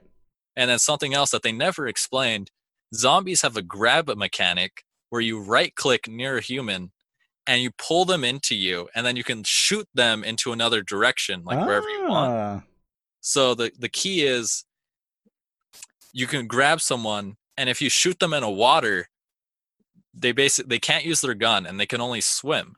Now they get the bonus that they're unmarked if they're in the water, so you can't track them easily. Oh, But If you know where you tossed them, like you can, you're going to find them easily, and that's when you can tear them apart because they can't do anything in the water. Right. And it's it's it's really fun.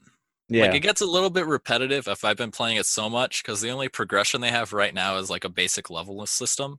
yeah. So that's about it.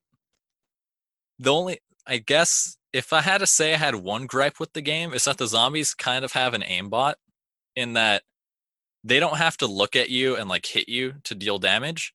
If they get close enough to you, they just have to left click and it'll automatically swipe at you. Uh So as long as they're as long as they're near enough, they're going to hit you. okay. Mhm.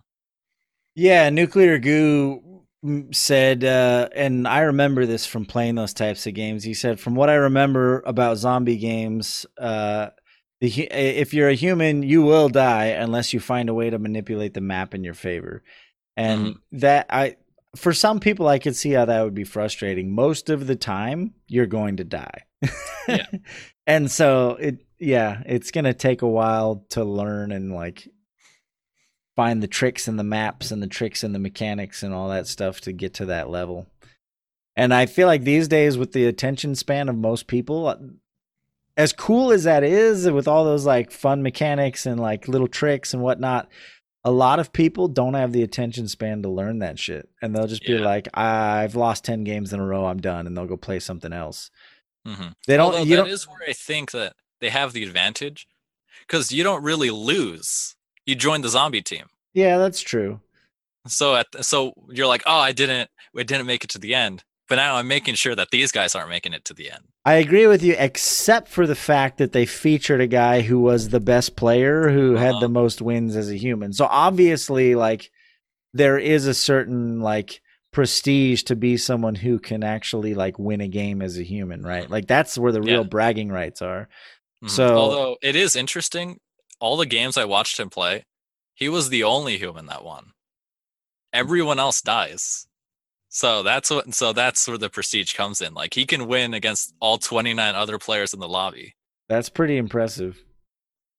Yeah, I, I, I just I just worry that like so what I was saying about Quake 3, they had Mhm. the advantage of being the only game like it, right? Because Yeah. Counter-Strike was a completely different game. Like Unreal Tournament and Quake kind of competed with each other, but like Unreal Tournament went the more like team-based route. Quake 3 was really the only like if back when Quake 3 was in its prime, it was the only like team like deathmatch game that everyone I remember like everyone I knew played it. We had LAN parties and we'd play Quake 3 for like 24 hours. Like Mhm. you know, you had you had the two towers map, you had uh you had team deathmatch, you had capture the flag, it had all the modes that you would want. And so you there was incentive to tough it out and to learn those mechanics and to get better at the game because everyone was playing it. hmm there's so many games now that I feel like, yeah, you can have all these creative mechanics and you can make it challenging and all that stuff. But for the casual player who's like, oh, this looks fun, and then they play 10 games and they just keep getting their ass handed to them, they'll probably just play something else. So it's, I don't know, it's tricky because I, I'm really excited about the mechanics you're telling me about, but I worry that people won't invest the time to to really exploit those mechanics. Yeah, exactly.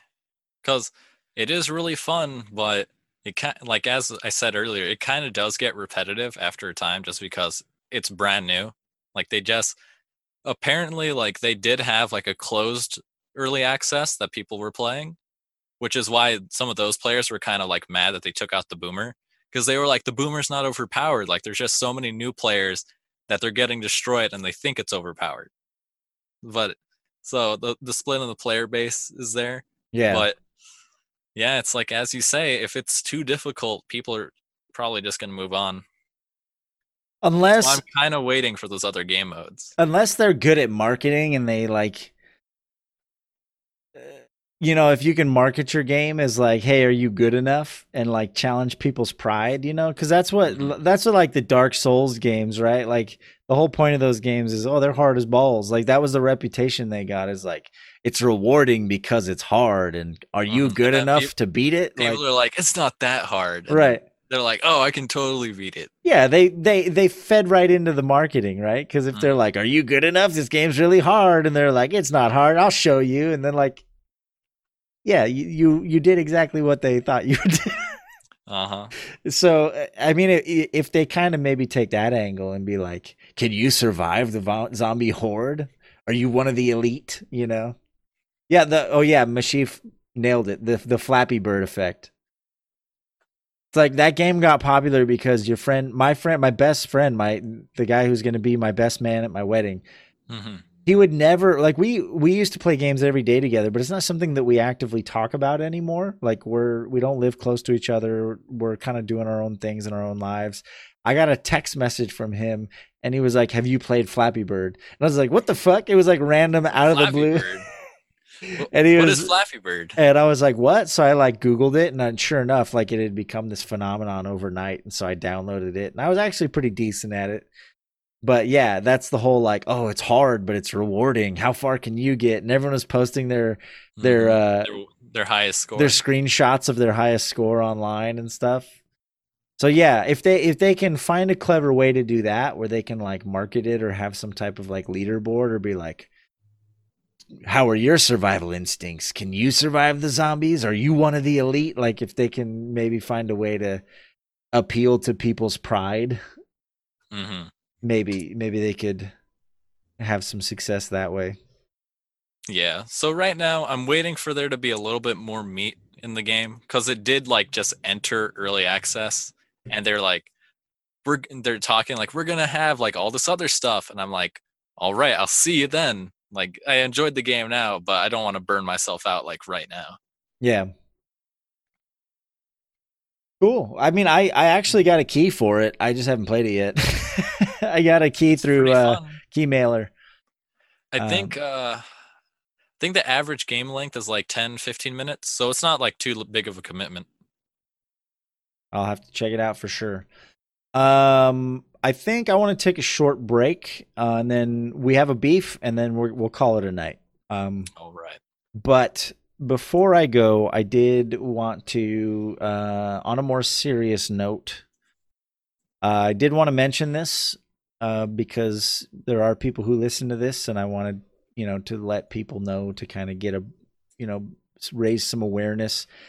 A good friend of mine, uh, she's also a member of Team DLC. Her name is the Luck Charm Online. Her real name is Stephanie. I have met her multiple times. She's a wonderful person. Uh, I've met Josh as well. Uh, I had dinner with Stephanie and Josh in LA a couple months ago. Good friends of mine. Uh, Josh was involved in a pretty bad car accident, and they are self employed. They own a gym and various small businesses. And uh, so financially, it's been pretty tough for them. Um, I'm gonna post a link in chat. I'll also probably post this link in the description for the the YouTube video or the you know the podcast uh, page or whatever. But uh, you know, being self-employed, they don't have the same benefits of having like you know America's all fucked up when it comes to healthcare. if you're self-employed, healthcare costs are are through the roof. It's ridiculous. Uh, whereas if you work for a corporation, it's heavily subsidized. So uh, anything you know, if if anyone can do anything to support them uh, as they, I think you know, it sounds like he's gonna make it through. Uh, I don't know if there's gonna be any you know permanent side effects or injuries or whatever. It's too early to tell. But anything you guys can do to to show your support and love, even if it's just a comment, even if it's just letting them know, you know, that you're there for them. But they do have a GoFundMe link on that Twitter, uh, that Twitter post that I just linked. So you know, if you got a couple bucks to spare to help them, uh, you know, survive this hard time, I, I think they would really appreciate it. So I know, uh, you know, generally I try and keep things upbeat here, but it's you know they're they're awesome people. If any of you have met uh, Stephanie or Josh, he goes by Prawn and she goes by the Luck Charm. They're wonderful people. They've been nothing but kind and supportive and, and, and a positive influence in my life and in our team's lives. So I think you know we can do what we can to support them. Um, so we'll take a short break. We'll be back in a few. We got a hot, fresh, spicy beef for you guys, and then uh, we'll uh, call it a night. So see you in a few. All right, let's uh, let's do the damn thing. We're back with some hot, spicy, fresh, right off the grill beef. I feel like it's been a while.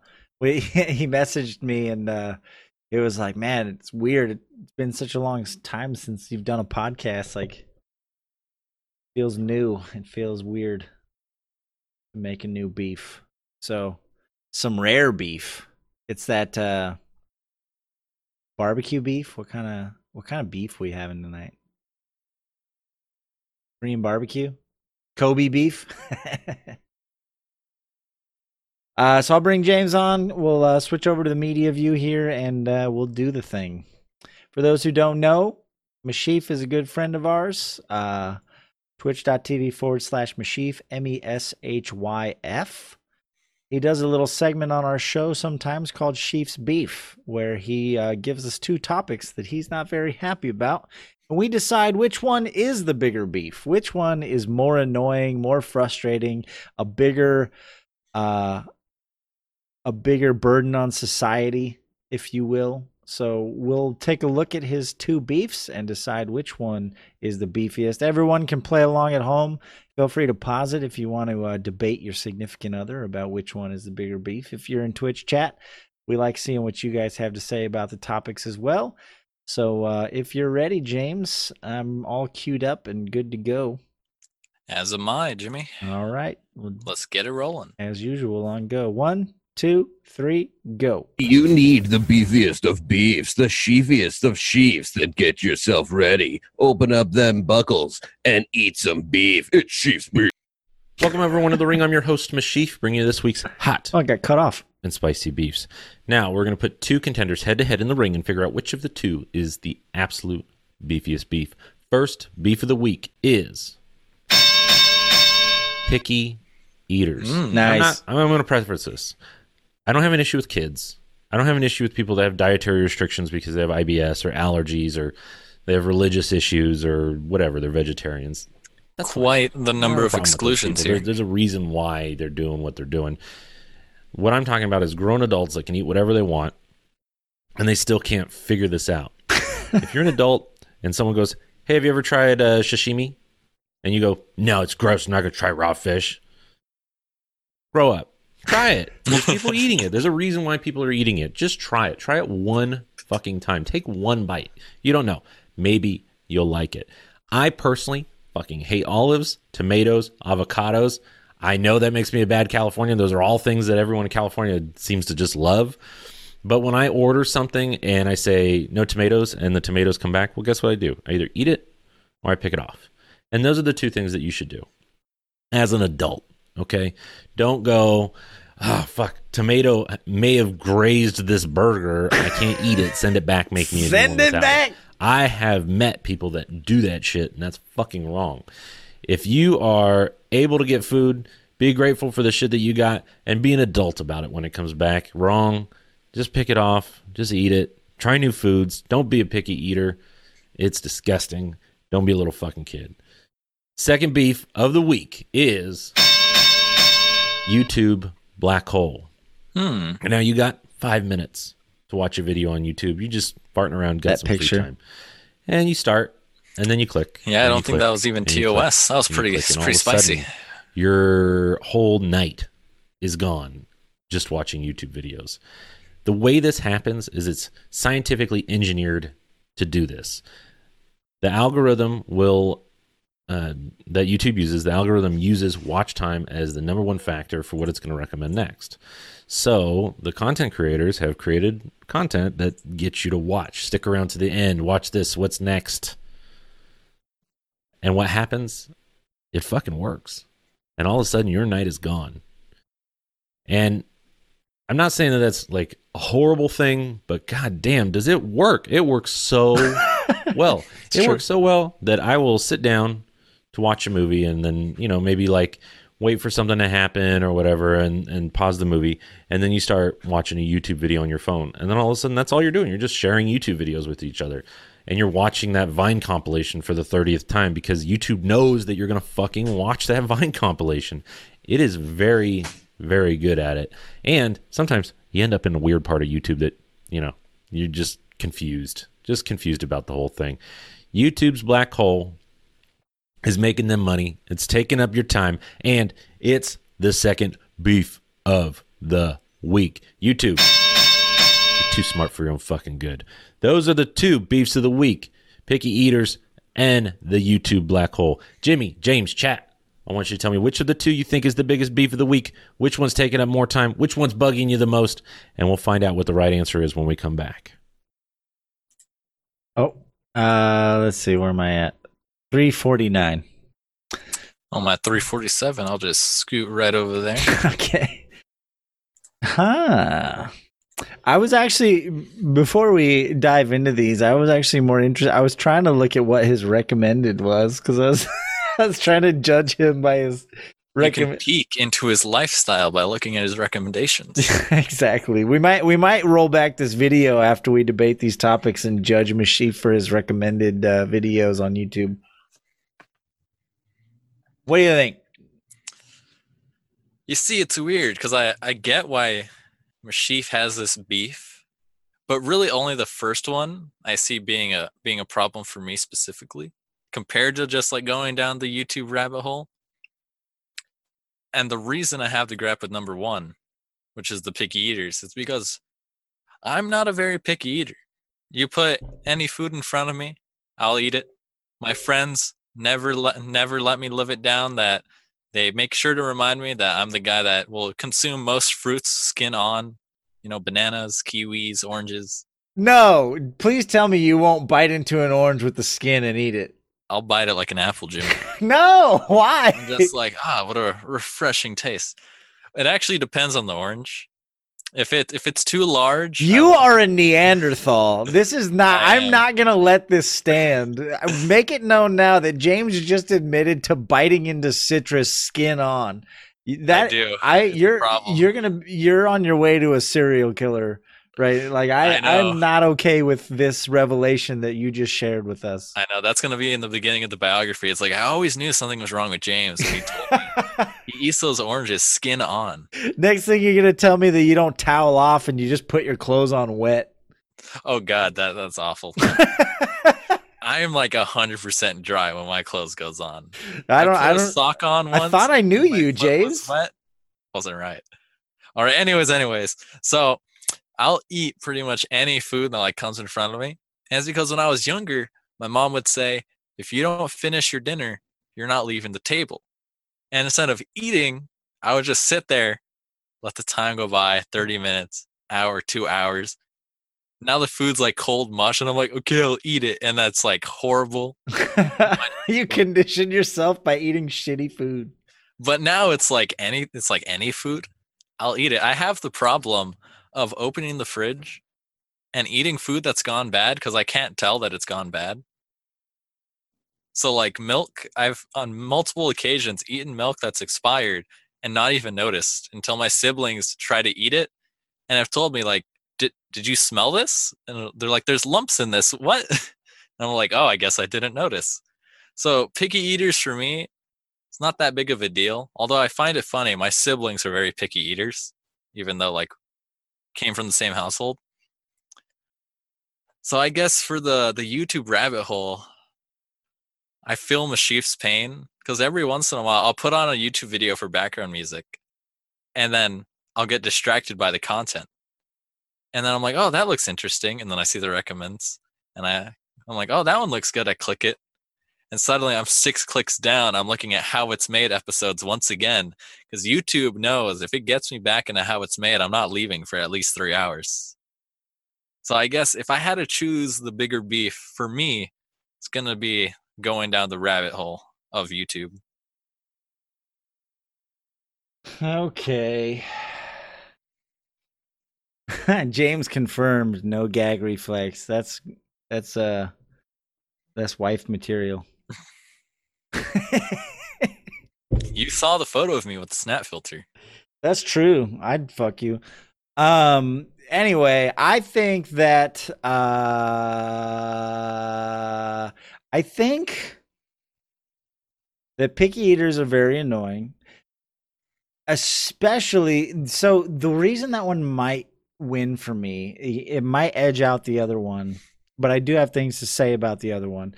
But the restaurant example that he gave really rings true to me because I've been with people, you know, it's embarrassing as fuck when you're with that person. And it's not just the food usually. Like usually like if they're a picky eater, that's just the tip of the iceberg, right? They're going to complain about every other little thing. Their fork has a smudge on it or what like those types of people are the type of people who are just not happy to be alive and they find other like the the the fact that tomatoes grazed the other part of their burger is just one of many reasons why they're unhappy. Mm-hmm. And so that that might win for me only because yes, I've experienced that multiple times in my life. I, I I have a person in my mind in particular that I wish I could talk about, but I can't. That is a victim of this, where uh, it's an extended family individual, but anytime we go to a restaurant, anytime the slightest thing goes wrong, oh, no tip, oh, gotta send it back, oh, like my napkin wasn't clean, or like the the food part is just one of many problems, and hmm like anal people are anal people in general, and you know they the food like they've cordoned off their food on their plate, and like yeah, it is it is a problem and i uh, wholeheartedly agree and it resonates with me. That that restaurant example probably sold me on the picky eater one. However the internet rabbit holes because you said youtube specifically but i think it's it's a much larger problem than just youtube. I think internet rabbit holes in general there's a lot of smart people who know who have engineered human nature into internet products. There's a whole uh a guy that used to work for Facebook, I forget his name. He did a whole panel like a Q&A where he talks all about how Facebook was designed and how dangerous it is for society as far as just like, you know, when they realized, oh, you know, when you have a like button, you know, what that does to people and and just Mhm. like everything about all of these things online that we use are designed to keep to manipulate you in one way or another whether it's to keep watching or to agree or to follow or to spend your money it's pretty it's especially when you work in that industry it's pretty alarming what you start to realize about how all this stuff works and how it's all designed. It's kind of frightening. Um so I, don't know, like as far as a larger societal problem, especially when you've got entire nations trying to manipulate other nations through those same tools, I feel like the rabbit hole of the internet in general is very dangerous. Mm-hmm. So like I look at the YouTube rabbit hole that you're talking about, but I take a step back and look at like all of it. You took that way further than I did. I I mean I'm just saying like that's just that's just an archetype of a much larger problem. Cuz it's true of Facebook, it's true of Instagram, like how like I know people who spend a good portion of their day just swiping through Instagram at all of the social media influencers and all of the like bullshit that like it's it's crazy. And it's all a rabbit hole. Like it's so Mhm. easy to just not stop. You just keep swiping. Now i will give instagram credit because they do one thing they do one thing where they draw that line across i don't know if anyone uses instagram enough to recognize this but if you swipe long enough they draw a line across the screen and it says you're all caught up like if you actually scroll to where you had where your instagram was previously it'll tell you you're all caught up like hey you Hmm. got to the point in your feed where everything after this you've already seen before We're gonna stop you right there, buddy. You already you you've gone past this point. no they don't stop you from continuing to scroll but they there's a little But they line know. they draw a line across the screen and say you're all caught up good for you so even that's kind of like then it's like it's almost like that's have a problem. well no that's the that's the new achievement so the next time you get on instagram you got to scroll until you hit that line that tells you you're all caught up until you hit that line you haven't seen everything yet Oh, you're right. Right that's the new that's the new benchmark same with It's like I haven't seen everything because Instagram didn't tell me I did. Yeah, same with Reddit, especially if you have Reddit Enhancement Suite installed, because Reddit Enhancement Suite automatically loads the next page when you hit the bottom of your current page. The default Reddit, the old theme doesn't do that. You had to click next page. You had to click a button that would take you to the next page. So it was less uh it was less of a rabbit hole. I noticed. Like when I'm on a when I'm on a browser, when I'm on someone else's computer, or I'm at work or whatever, and I browse Reddit and I get to the bottom of the page and there's that button, there's a conscious choice there. Oh, okay, I should stop looking at this and go do something else. But when you have the auto scroll feature turned on, yeah, it's dangerous. It's Mhm. real dangerous. Like it's bad. I know in my own experience, the only time I stop looking at Reddit is when I hit next and it says, "Oh, there's nothing there," and I'm like, "Oh, guess guess I'm I have seen everything Reddit has to offer." and So- that's when I'm like, "Okay, I've actually I, I've looked at enough." Time when the, when Reddit bugs out and doesn't load the next page, that's when I know I should stop. Yeah. No, but I mean, bringing it back to the original argument that Meshyf is making, even if I just keep it to the YouTube one,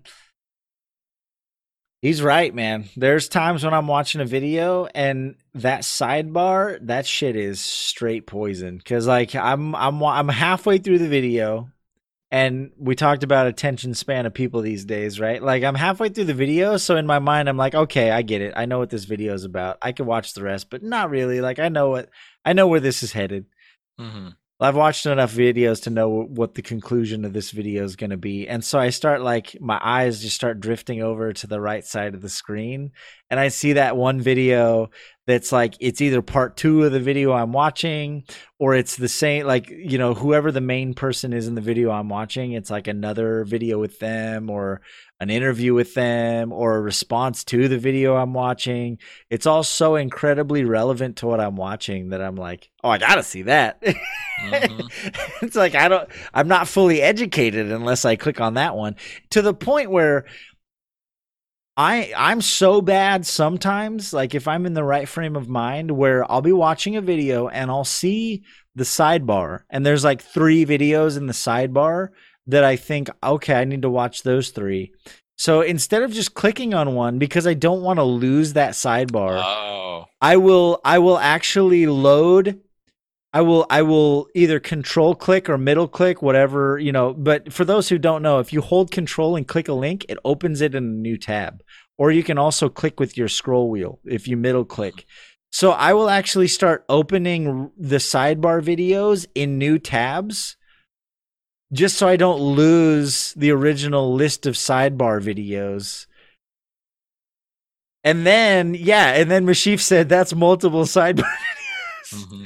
because like I'm not that bad. well no because there's been. there's been times where i'll click on a video in the sidebar and then i'll watch that and i'll be like oh but there was that other video in the sidebar from the last video i wanted to watch too. So i'll like go back and try and find it and i've i've trained myself to basically be like no i'm going to keep this original video with the original sidebar and i'm just going to load those in a new tab so i don't lose the original shit that i want to go back and possibly look at like I, i'm there's like there's multiple branches to my me, I'm just like I'm following one path, but you're over here like one video splits into three, and then it's like a just keeps going. It's multiplying as you go down. No, I've got black holes inside of black holes.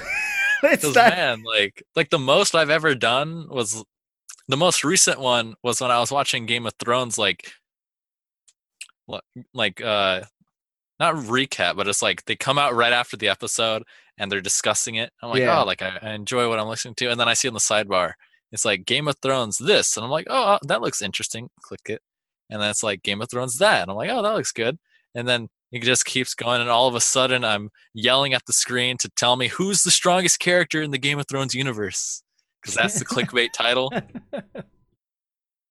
It's, the it's other crazy. the other one that's gotten me recently is uh God damn it, I can't believe I'm gonna admit this, but it's happened recently. When I got my new phone, it has this like thing where if I swipe right or if I swipe yeah, if I swipe right, there's like this news feed. hmm And in the news feed, there's these goddamn articles that are like, you won't believe XYZ. And they're the most clickbait titles I've ever read. And I'll click on one because I'm like, oh, I want to see what it is.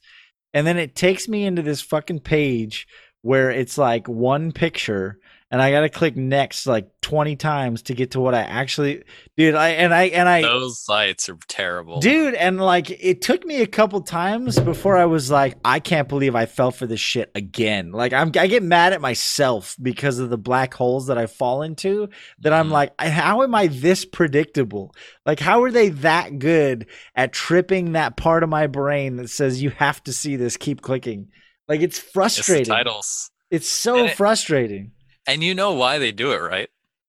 It's because by making by No, by multiple on- pages is ads. They're getting it's more and more ads. Yeah, it's- it's, like ah, you're I am but a sheep for this company's ad revenue.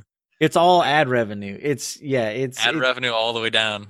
Especially when you've like clicked through their 20 like slide slideshow and all around it is just ads. So you've probably seen like you saw all 20 images and probably like 150 ads just all on each page. And it makes me feel gross as a person because like then I get to the point where I'm like mad at myself for falling for it. Like it, I just feel disgusted. I'm like, God damn it! Like there is absolutely there's no reason for me to care about this at all, and I can't believe I spent 20 minutes clicking through multiple pages of ads for some shitty payoff that has no effect on my life whatsoever. It's Mhm. infuriating. It's why I love I forget the name of the subreddit, but it's quite literally people like get find those clickbait articles and someone takes one for the team.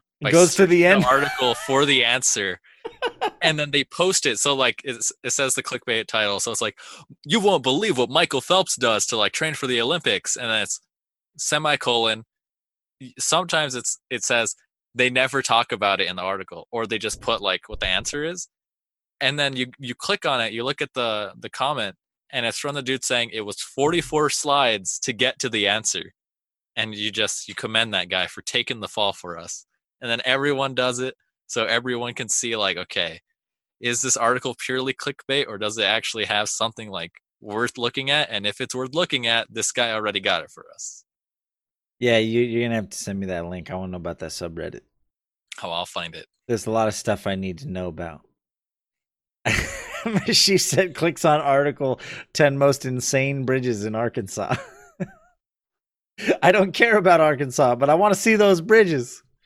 It's just click. That's why clickbait's so effective because you don't care about whatever it's about, but the way they phrase it, you're like, insane bridges, the top ten in Arkansas. Like, oh, this clearly acquires requires some attention. Yeah. So I don't know how I always do this. I think I might be the only person in the world who's capable of straw manning themselves. because like you give me a topic and I go so much deeper for no reason.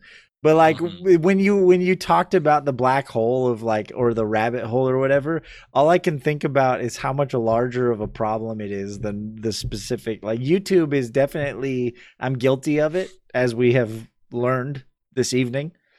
I uh I have black holes within black holes, but like it's it's it's a big ass problem in Mhm. general how good they are at anticipating human nature across the internet.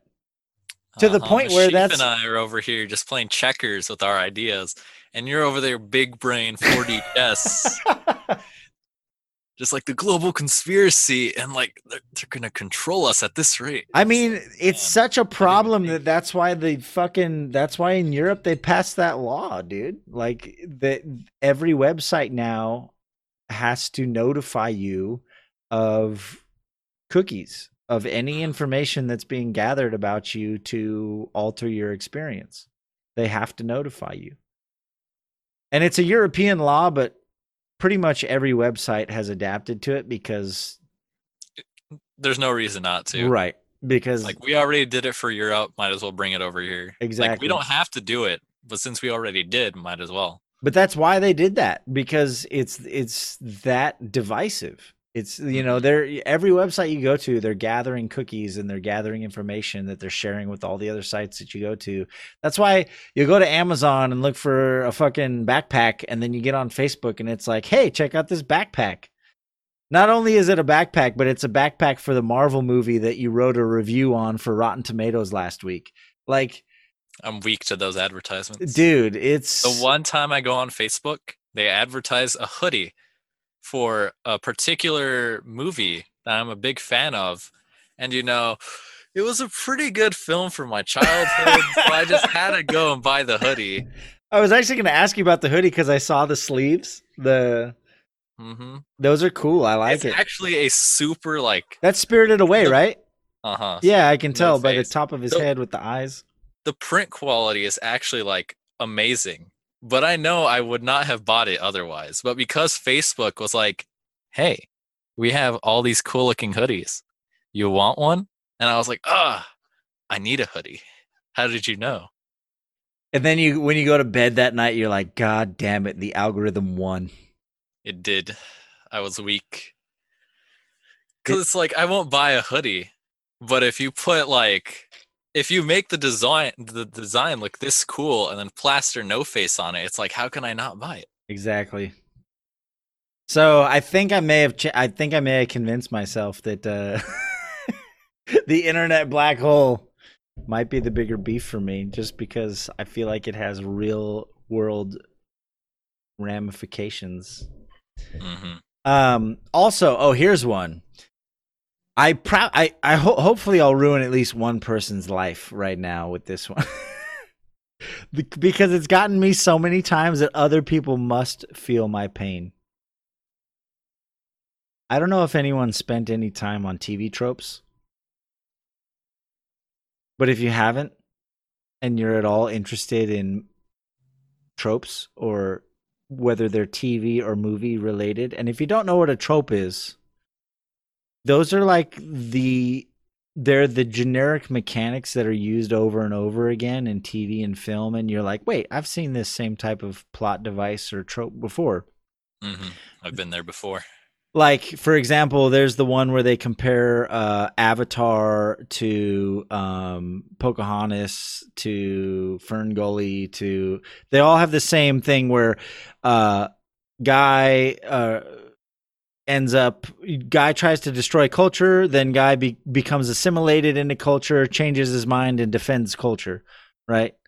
Uh, that's a very common one. Uh, and a lot of those tropes are reused over and over again. And there's a TV Tropes is a website. They've created a database of those narrative tools and those tropes and those mechanics that are used in TV shows and movies. And the problem is not only do they have the tropes, but they have the movies that use those tropes. But then when you click on a movie, it also lists all the other tropes that that movie uses. And you can click on one of those and see all the movies that that trope uses.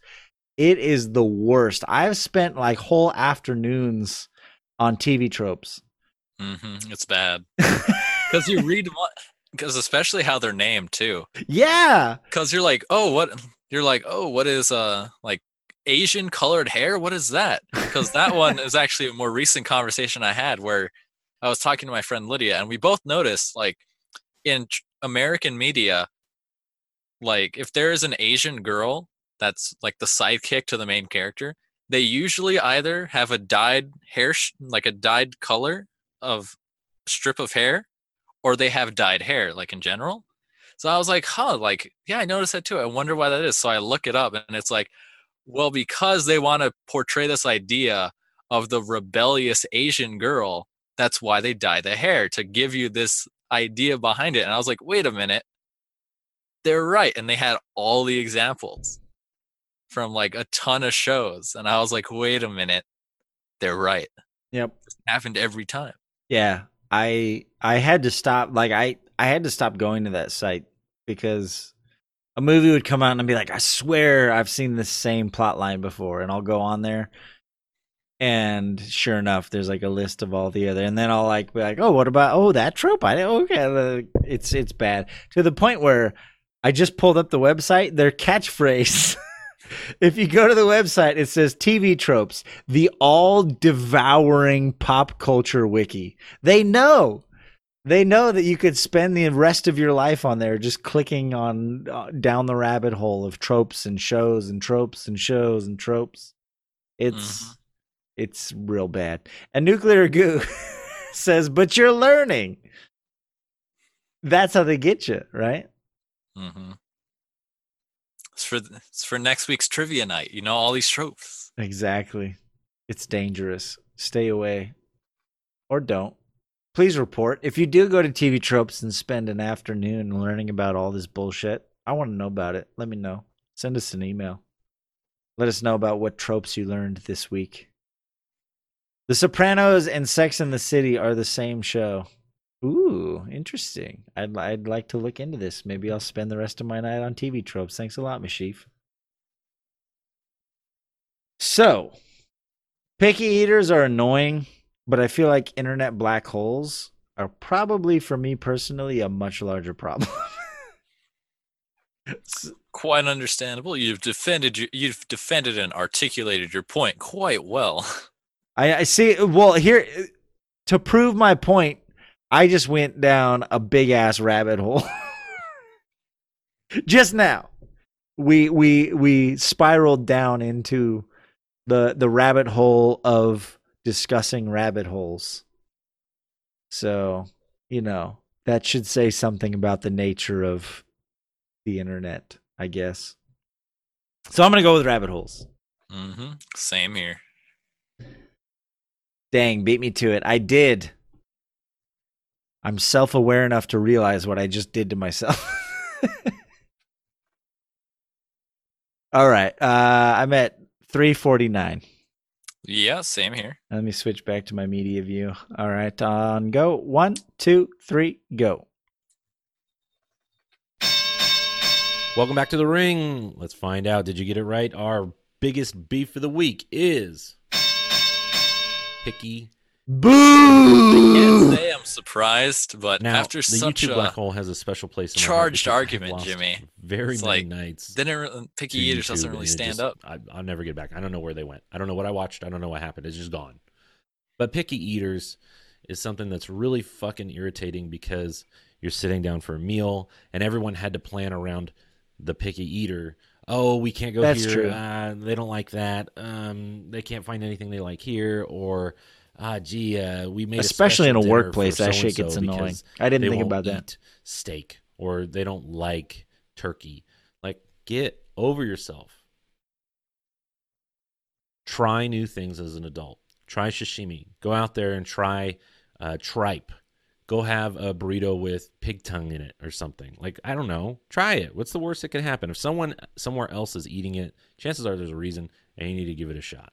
And if you're a picky eater and you're going out to dinner with your friends or someone's going on a lunch run for you, you can't be. Sorry, you got to bring your own fucking food. Picky eaters, you're the biggest beef of the week. All right, well. Fuck you, Meshyf. no, I love you. I appreciate your beefs every week. They're always fun. They're always thought provoking. I uh I just went a little I went a little hard on uh rabbit holes, but uh I I can definitely see what you're saying. I didn't think about the whole angle of group eating cuz there are there that definitely is an issue. It's frustrating as fuck when it's like you really want to go to this really good restaurant but they don't have a vegan option or whatever. And so everyone's like, "Oh, but Tony can't eat there. We got to go somewhere else." So that I I could definitely see that frustration. That's uh that's a real thing. hmm We'll get sushi sometime, dude. When are you gonna come hang out? You need to head north and come chill with me. Uh, once uh once the baby situation settles down for you, Meshyf, you should come. Uh, there's a, there's a couple really good sushi places up here. I'll take you to. I'm all about it. Let's do it. Definitely, he says. Good. Let's do it. the baby likes sushi. I'm pretty sure there are specific like guidelines against that very thing. Mhm, like, do not feed your child raw fish. yeah, I'm. I'm I, pretty sure that falls under like the honey category. Like, don't give them honey either. or what's the other one? Strawberries. Like babies aren't supposed to eat strawberries uh, before a certain number of months or something. I don't know. There's a lot. Yeah, Babies are babies are weak. pretty sure my parent my parents fed me all kinds of shit and I was fine. So. Also, I'm all kinds of vaccinated. I'm not retarded. Can I say that? That's probably not okay. I'm just saying. I mean, you know, my parents didn't even have to sit in car seats. Their parents held them on their laps. Or They're like, car seats? What the fuck's that? That shit out of here. Safety standards. Those haven't been defined yet. Puts hair on your chest. little car accident. Builds character. Anyway, I'm glad we did this. We needed to get back into the podcast. But uh Meshyf, just so you know, I'm I'm gonna set up a call at some point with me, you, James, and uh our good friend Gator Pete, who is our new uh kind of content editor. He's helping us behind the scenes a little bit. Um I have some ideas for the podcast that I want to brainstorm with you guys. So I'm kind of excited about. And uh, we're going to keep this thing going. I'm not giving up on the podcast. I know we took a hiatus. There's a lot going on in our personal lives. Meshyf just had a baby. James just finished finals. I'm planning a wedding. Gator Pete just went through a divorce and is probably going to be moving uh, and selling his house in the next, you know, month or so. So like we're all just crazy busy, but things should calm down and we've got some ideas in the works. We've got some things coming up and uh, we're excited for the future. So please stay tuned. Make sure you follow. Make sure you uh, check out hitthebucket.com and uh, we'll be back. We're going to keep doing this shit one way or another. The uh, the boat will move forward. We'll try and avoid icebergs at all costs. Everything will calm down just in time for the holiday. Exactly. Yeah, I feel like yeah, by by the, later this year, once I'm married, once your kids sleeping through the night, once James is back to his normal schedule and Gator Pete's house is sold, like yeah. It's just it's been a crazy couple of years I feel like for everyone. So hmm Stuff happens. it's like life is a thing or something. Um, but anyway, thank you all for being here. Uh, we'll see if uh, anyone's on right now. We'll go throw a raid at someone. And uh, love you guys. Thanks for being supportive. Thanks for stopping by. Thanks for participating. And if you're out there in podcast land, come check us out on Twitch. I stream outside of just the podcast. I do stream occasionally. James28 also streams on Twitch. Meshyf is a streamer. We're all doing that thing. We're all trying to make it happen. James has a YouTube channel with lots of, you know, even though he's been slacking. He's got all the free time in the world. I'm calling him out right now. Get some videos up, bro. I know. I keep making excuses, We but need- it's like I'm not doing anything otherwise. Oh, wait, wait, wait. Pause the music. We're not ending this podcast yet. I have a question for you, sir. I completely forgot. I was like, I'm gonna ask James. I'm gonna put him on the spot. What's up with this girl shit, dude? I Hmm? saw I saw your tweet. Oh, that's sweet. I see. Well, I do have a girlfriend once again. What? I, I wish I had an air horn button on my computer. There you go. But yeah, so if you saw the tweet, you were also aware I saw I saw a girl in the left comments. her in Vermont as I went to California. So no, I saw you say something about oh it sucks right when you're about to leave you find out that this girl's crushing on you or something like that. I'm paraphrasing. And then mm-hmm. there was it the girl in the comments? Is that the one? Because she was like, oh no, oh okay, because there was a girl in the No, comments. I don't. I don't think she knows my Twitter. I don't think I want to tell her. But but no, She has to accept you for you. not if I never tell her. the internet, James, is an entirely different beast. hey, you know what? If she uh if she can't accept you at your worst, she doesn't deserve you at your best. Oh, that's not even my worst. That's just my weird.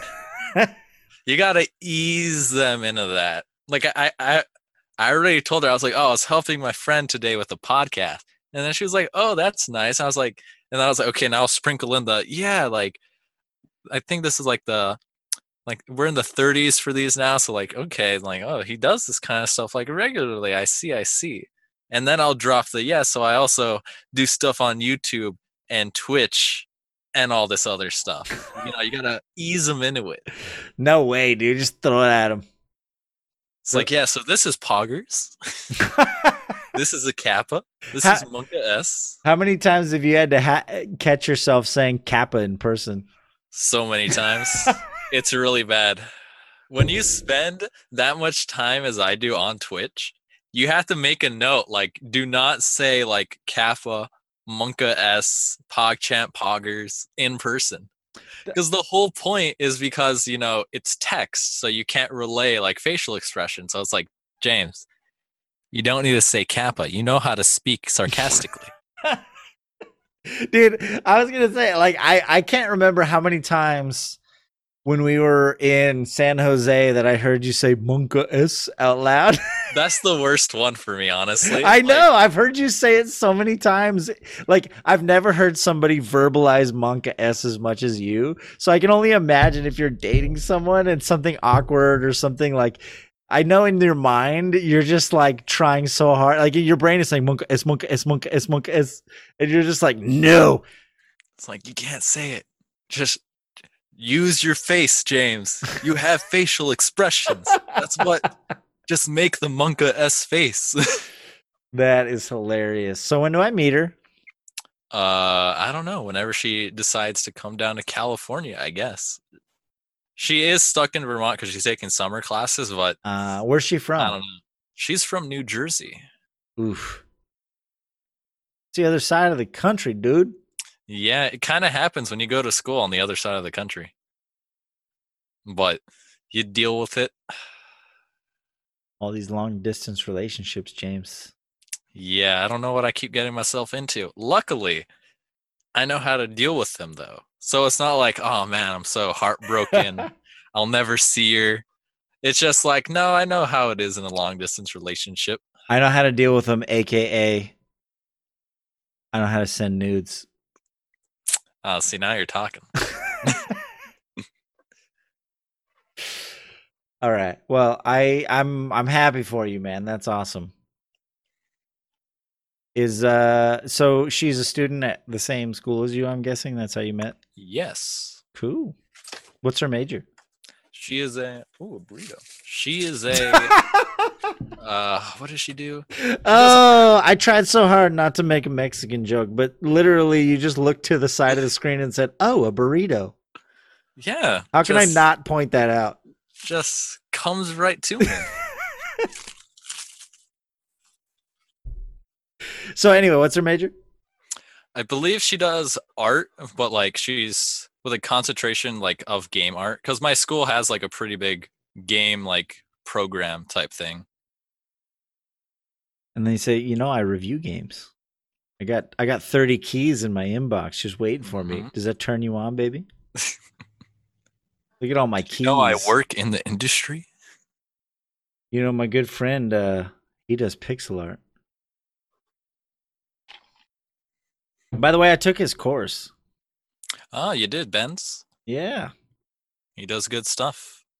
Yeah. Ben. Uh I'm forgetting his online name at the moment. Heartbeast. Heartbeat. You Heartbeast, yeah. You Heart Beast. Mhm. I've I've snuck in on a couple of his streams. We should have him on again. He's he was a good dude. Yeah, maybe when he uh, gets close to releasing his new game. True. All right. Well, I well that was it. I mean, I meant to end by now, but I I that that question was one that was on my list that I absolutely had to ask you about. So it's official, huh? You gotta. hmm All right. When when when can we have her as a guest on the podcast? Uh, never. I'm still trying to get Lady Navio to come on this shit, dude. Every week I'm like, so you gonna come on? We interview you? I understand. It's an uphill battle. Us internet folk and our lady counterparts. hmm Unless you're Gator Pete, then you're just like, ah, I'm gonna go ahead and date a streamer. But uh, Twitch is not a dating site, by the way. yeah, right. Looks to all the people you know that found their significant Exactly. Twitch. Yeah, that's that's only partially true. It's a it's a it's a nerd meat market. All right, let's go uh let's end this shit. hmm I'm done putting you on the spot now. Let's uh who's on? Let's see. If anyone has any suggestions, otherwise I'm gonna look first I'm gonna look at our team. Who's on is anyone from our team on right now? Battle athletes on, what's he playing? He's playing Sonic All Star Racing. Ooh. Might be fun. Let's see who else is.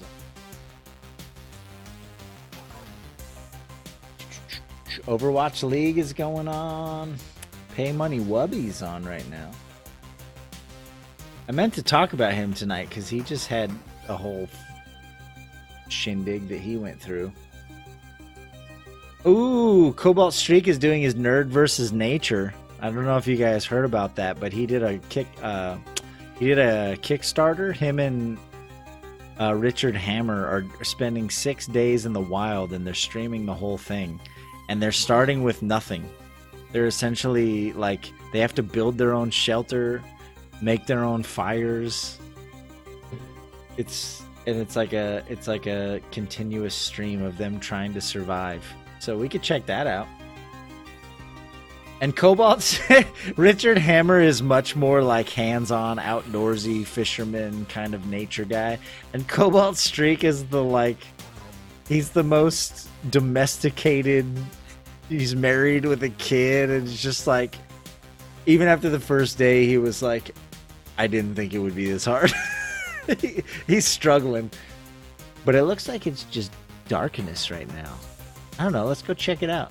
Let's go. Uh, I feel like I feel like checking that out. I'm probably gonna watch that for a little while before I go to bed. So let's just pop in there.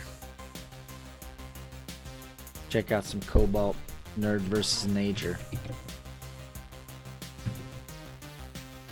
Thank you all for being here. Please hit us up at hitthebucket.com. Reach out to us at hitthebucketpodcast at gmail.com. Uh, I know I, I'm sitting on a couple episodes now that I need to edit and get uploaded. Um, sorry, I've just been really busy, but we're going to get back into it and look forward to lots of cool stuff in the future. Uh, good night, everyone. Have a good rest of your week. Oh, we have is Memorial Day? Is that the one that's coming up? I believe so. Yeah, this Monday. Yeah, three day weekend party. All right, love you guys. Have a good night. Mm-hmm. Now to chow down on this burrito. Oh shit, it's burrito. Now to chow down on this burrito. Can you not roll your R's, James? Not well. I'm disappointed in you.